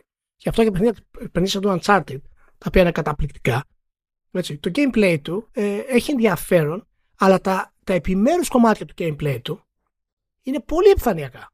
Η γρήφτη Ναι, αλλά στην τελική αυτό που μετράει είναι η συνολική ισορροπία, διότι τα ίδια πράγματα μπορείς να πεις και για το Red Dead Redemption 2. Και για το The Last of Us Part 2 μπορείς να πεις αυτά τα πράγματα. Αλλά η ισορροπία είναι που θα σε κερδίσει στην τελική. Ισχύει. Μα αυτά για μένα είναι εξαιρέσεις. Γιατί όταν θες να χρησιμοποιήσεις επιμέρους συστήματα στο Red Dead Redemption, μπορείς να το κάνεις. Απλά το Red Dead Redemption δεν στο φέρνει στο main quest τα επιμέρους κομμάτια. Δηλαδή, κάνει αυτό το κομμάτι. Γιατί αν σου είχε στο main quest πληθώρα gameplay συστημάτων, προφανώς το fidelity θα ήταν χαμηλότερο για να τρέξεις. Οπότε είμαι λίγο έτσι πολύ μπερδεμένο σε αυτό το κομμάτι και αυτή η λούπα του ξαναβλέπουμε το ίδιο πράγμα και το ίδιο πράγμα και το ίδιο πράγμα. Έτσι, γιατί και το Alan Wake 2 που είναι εξαιρετικό κτλ. Μάλλον δεν διαφέρει από ένα παιχνίδι που θα μπορούσε να έχει βγάλει η Sony. Σαν concept. Καλά, αυτό δεν το λες τώρα και το αντίθετο της φιλοφρόνησης, γιατί το έχει βγάλει Remedy. Όχι, όχι, όχι, ναι, ναι, αλλά, αλλά το θέμα είναι ότι ε, ναι μεν είναι ok, αλλά ε, εάν έχουμε αυτό το επίπεδο σε αυτά τα AAA παιχνίδια και περιμένουμε μόνο μία-δύο περιπτώσεις που να, να κάνουν το breakthrough παραδείγματος χάρη ε, και η Sony που είναι το βασικό κομμάτι δεν το κάνει, τότε όλο αυτό το τάισμα θα, θα, θα, θα δημιουργήσει ολόκληρες γενιές παιχτών οι οποίες θα μεγαλώσουν αυτό το πράγμα. Να πει ποιον ενδιαφέρει, ενδιαφέρει όλα αυτά; Εντάξει, κανένα δεν ενδιαφέρει. Απλά το συζητάμε τώρα μαζί. Παραφράζοντας τον Μορφέα από το Matrix, Welcome to the desert of the mainstream. Έτσι, έτσι, έτσι πάνε αυτά. Δε, πραγματικά δεν μπορείς να πιάνεις μεγάλες εταιρείες και να αναρωτιέσαι γιατί δεν παλεύουν σε κάθε τους βήμα το πραγματικό breakthrough, το δημιουργικό. Δηλαδή δεν... Όχι, ε, κοίτα, άλλο να μην το κάνεις συνέχεια και άλλο όλη σου business να είναι πάνω σε αυτό το κομμάτι. Και αυτό είναι κάτι το οποίο έχουμε φτάσει αυτή τη στιγμή να είναι τουλάχιστον σε κάποια, σε μεγάλο βαθμό, στην πλειοψηφία, όχι ολοκληρωτικά. Είδα, να, να, σου πω εγώ μια σκέψη. Γιατί αν βγάλεις, να κλείσω, ε, ε, εάν βγάλεις, εάν βγάλεις το control, το οποίο έχει διαφορετικό στυλ design, με AAA σχεδόν επίπεδο παραγωγής. Έτσι. Και δεν πουλήσει, που δεν πούλησε γιατί όταν ήταν, σε ξένιζε το gameplay του, σε ξένιζε το design του, δεν ήταν αυτό που ήξερε σε ένα κλασικό action adventure με τα cutscenes του απόλυτα και όλα αυτά τα πράγματα. Και δεν πουλήσει, δεν θα ξαναβγάλεις Control 2. Θα βγάλεις κάτι σαν το Spider-Man. Συνέχεια και συνέχεια και συνέχεια. Και μιλάμε και κάνουμε πλάκα για τη μαρβελοποίηση. Αλλά όταν φτάνεις σε ένα απόγειο της τέχνης σου, που ήταν ε, το, οι Avengers και όλο αυτό το Infinity Saga, ας πούμε, έτσι, το οποίο την ώρα που το έφτιαχνες, το αποφάσισες χοντρικά στην όλη κατάσταση. Και αν δεν ήταν και ο Robert Downey Jr. να ξεκινήσει την όλη φάση, ήταν αλλιώς τα πράγματα. Όταν φτάνεις σε αυτό το επίπεδο και όλοι το αναγνωρίζουμε ότι είναι πραγματικά εξαιρετικό το επίπεδο δεδομένου ζάνορα που είσαι, ας πούμε. Και μετά συνεχίζεις να παραλαμβάνεις, έχεις αυτό, αυτό που γίνεται τώρα στη Marvel. Που είναι ένα χάος. Ένα παραληπτικό χάος. Για πες. Να σου πω μια σκέψη που α, τέλος πάντων την, την έχουσα εκεί πέρα και στο, στο επεισόδιο για το Spider-Man 2 στο, στο Trending. Αν είναι να πατήσουμε, ξέρεις, την περίπτωση του Spider-Man 2 ως παράδειγμα, ε, πιστεύω ότι είναι και λίγο περίεργη περίπτωση λόγω, λόγω Insomniac. Ποιο άλλο στούντιο της Sony έχει το output των τελευταίων ετών της Insomniac και στο επίπεδο της Insomniac; Για μένα είναι τρομακτικό. Δηλαδή, 2018. Δεν σου λέω τώρα κάποια πράγματα που έκανε πριν την εξαγορά που έκανε κάτι πειράματα με Magic Leap One που δεν θα εξηγήσω καν τι ναι. είναι. Όποιος το ξέρει, το ξέρει. Ε, και με το Stormland, ξέρω εγώ, σε Windows και τα λοιπά. Αλλά σκέψου τώρα. Με αυτά να τις τρώνε πόρους παράλληλα το 18 το, έβγαλε το πρώτο Spider-Man, το 20 το Miles Morales, το 21 το Ratchet Clank Rift Apart, τώρα το Spider-Man 2 και τρέχει το Marvel's Wolverine. Και κινείται στο επίπεδο που κινείται. Αυτό που έλεγα εγώ στο True Ending είναι ότι ε, πριν καούν τελείως, καλό είναι η Sony να τους πει παιδιά, αράξτε λίγο, πάρτε λίγο το χρόνο σας, διότι δεν φταίτε εσείς που όλοι οι υπόλοιποι είναι αργοί. Και εσείς την έχετε δει εργοτάξιο ε, αυτό από μόνο του είναι τρομακτικό. Φυσικά αυτό σημαίνει κιόλας ότι δεν, ε, ε, στην τελική δεν είναι 3.000 άτομα στην Insomniac. Ε, μπορείς να πειραματιστείς τόσο όσο πράγμα που συνήθως μεταφράζεται σε όχι τόσο. Δηλαδή είναι και θέμα διαχείρισης. Ναι, για να δούμε και τι θα κάνει η Insomniac αν είναι να βγάλει κάτι που δεν είναι Spider-Man. Ε, θα το δούμε το Wolverine, υποτίθεται. Θα δούμε. Άμα καταφέρουμε. Ναι, αλλά, και, αλλά, και αυτό, αλλά και αυτό super hero είναι. Μπορεί να βγάλει η Insomnia κάτι το οποίο να είναι σημαντικό για, για το pop culture. Το ότι έκανε το Spider-Man το πρώτο έτσι όπως το έκανε ας πούμε κατάφερε και ε, πέτυχε τα basics του, του, του, της λογικής του χαρακτήρα σαν αίσθηση κτλ. Αυτό ήταν break. Αυτό δεν μπορεί να το κάνει οποιαδήποτε εταιρεία. Το έχουμε δει στο παρελθόν ότι μπορεί να το κάνει οποιαδήποτε εταιρεία. Ισχύει, ισχύει. ισχύει αλλά άμα καταφέρει κάτι ανάλογο με το Wolverine, ειδικά στην πρώτη έξοδο, του, στην πρώτη εξόρμηση τέλος πάντων, ε, δεν θα έχει σημασία που θα είναι super hero. Θα έχει σημασία σε άλλα πράγματα, αλλά. Θα έχει σημασία, ρε μάλλον. Να σου πω κάτι. Θα έχει σημασία γιατί δεν θα είναι κάτι που δεν έχουμε ξαναδεί. Θα είναι ένα copy-paste αυτό το πράγμα. Εγώ, εγώ εκεί, εκεί καταλήγω ότι η Insomnia που την αναφέρεις και είναι ένα παράδειγμα το οποίο είναι εξαιρετικό στον αφορά την παραγωγή τους πόσο δημιουργικοί είναι πραγματικά; Πόσο αφήνονται μέσα σε Sony να κάνουν αυτό που γουστάρουν. Δηλαδή έχουν έτοιμο υλικό και χτίζουν πάνω σε αυτό. Και τεχνικά και σχεδιαστικά είναι εξαιρετικοί, αλλά εάν τα βάλεις κάτω μπορούν να ξεφύγουν από την πεπατημένη. Είναι αυτό που λέγαμε, το Ragnarok λέει θα, θα, τι θα ήταν, θα ήταν κάτι άλλο, όχι το ίδιο πράγμα. Και το νέο God of War τι θα είναι; Θα είναι κάτι διαφορετικό. Εγώ, εγώ αυτό, α, αυτό είναι. Ναι, μεν OK, okay, παιχνίδια ωραία και μπλα μπλα κτλ. Αλλά ε, α, από κάτω αυτή, αυτό το, η πατέντα που υπάρχει είναι αυτή που θα είναι πλέον τέλος. Αυτό το κομμάτι. Και θα ορίζεται συνήθως από το, από το πόσο θέλουμε να είναι τεχνικός στο μέσα, αυτό θέλουμε να είναι.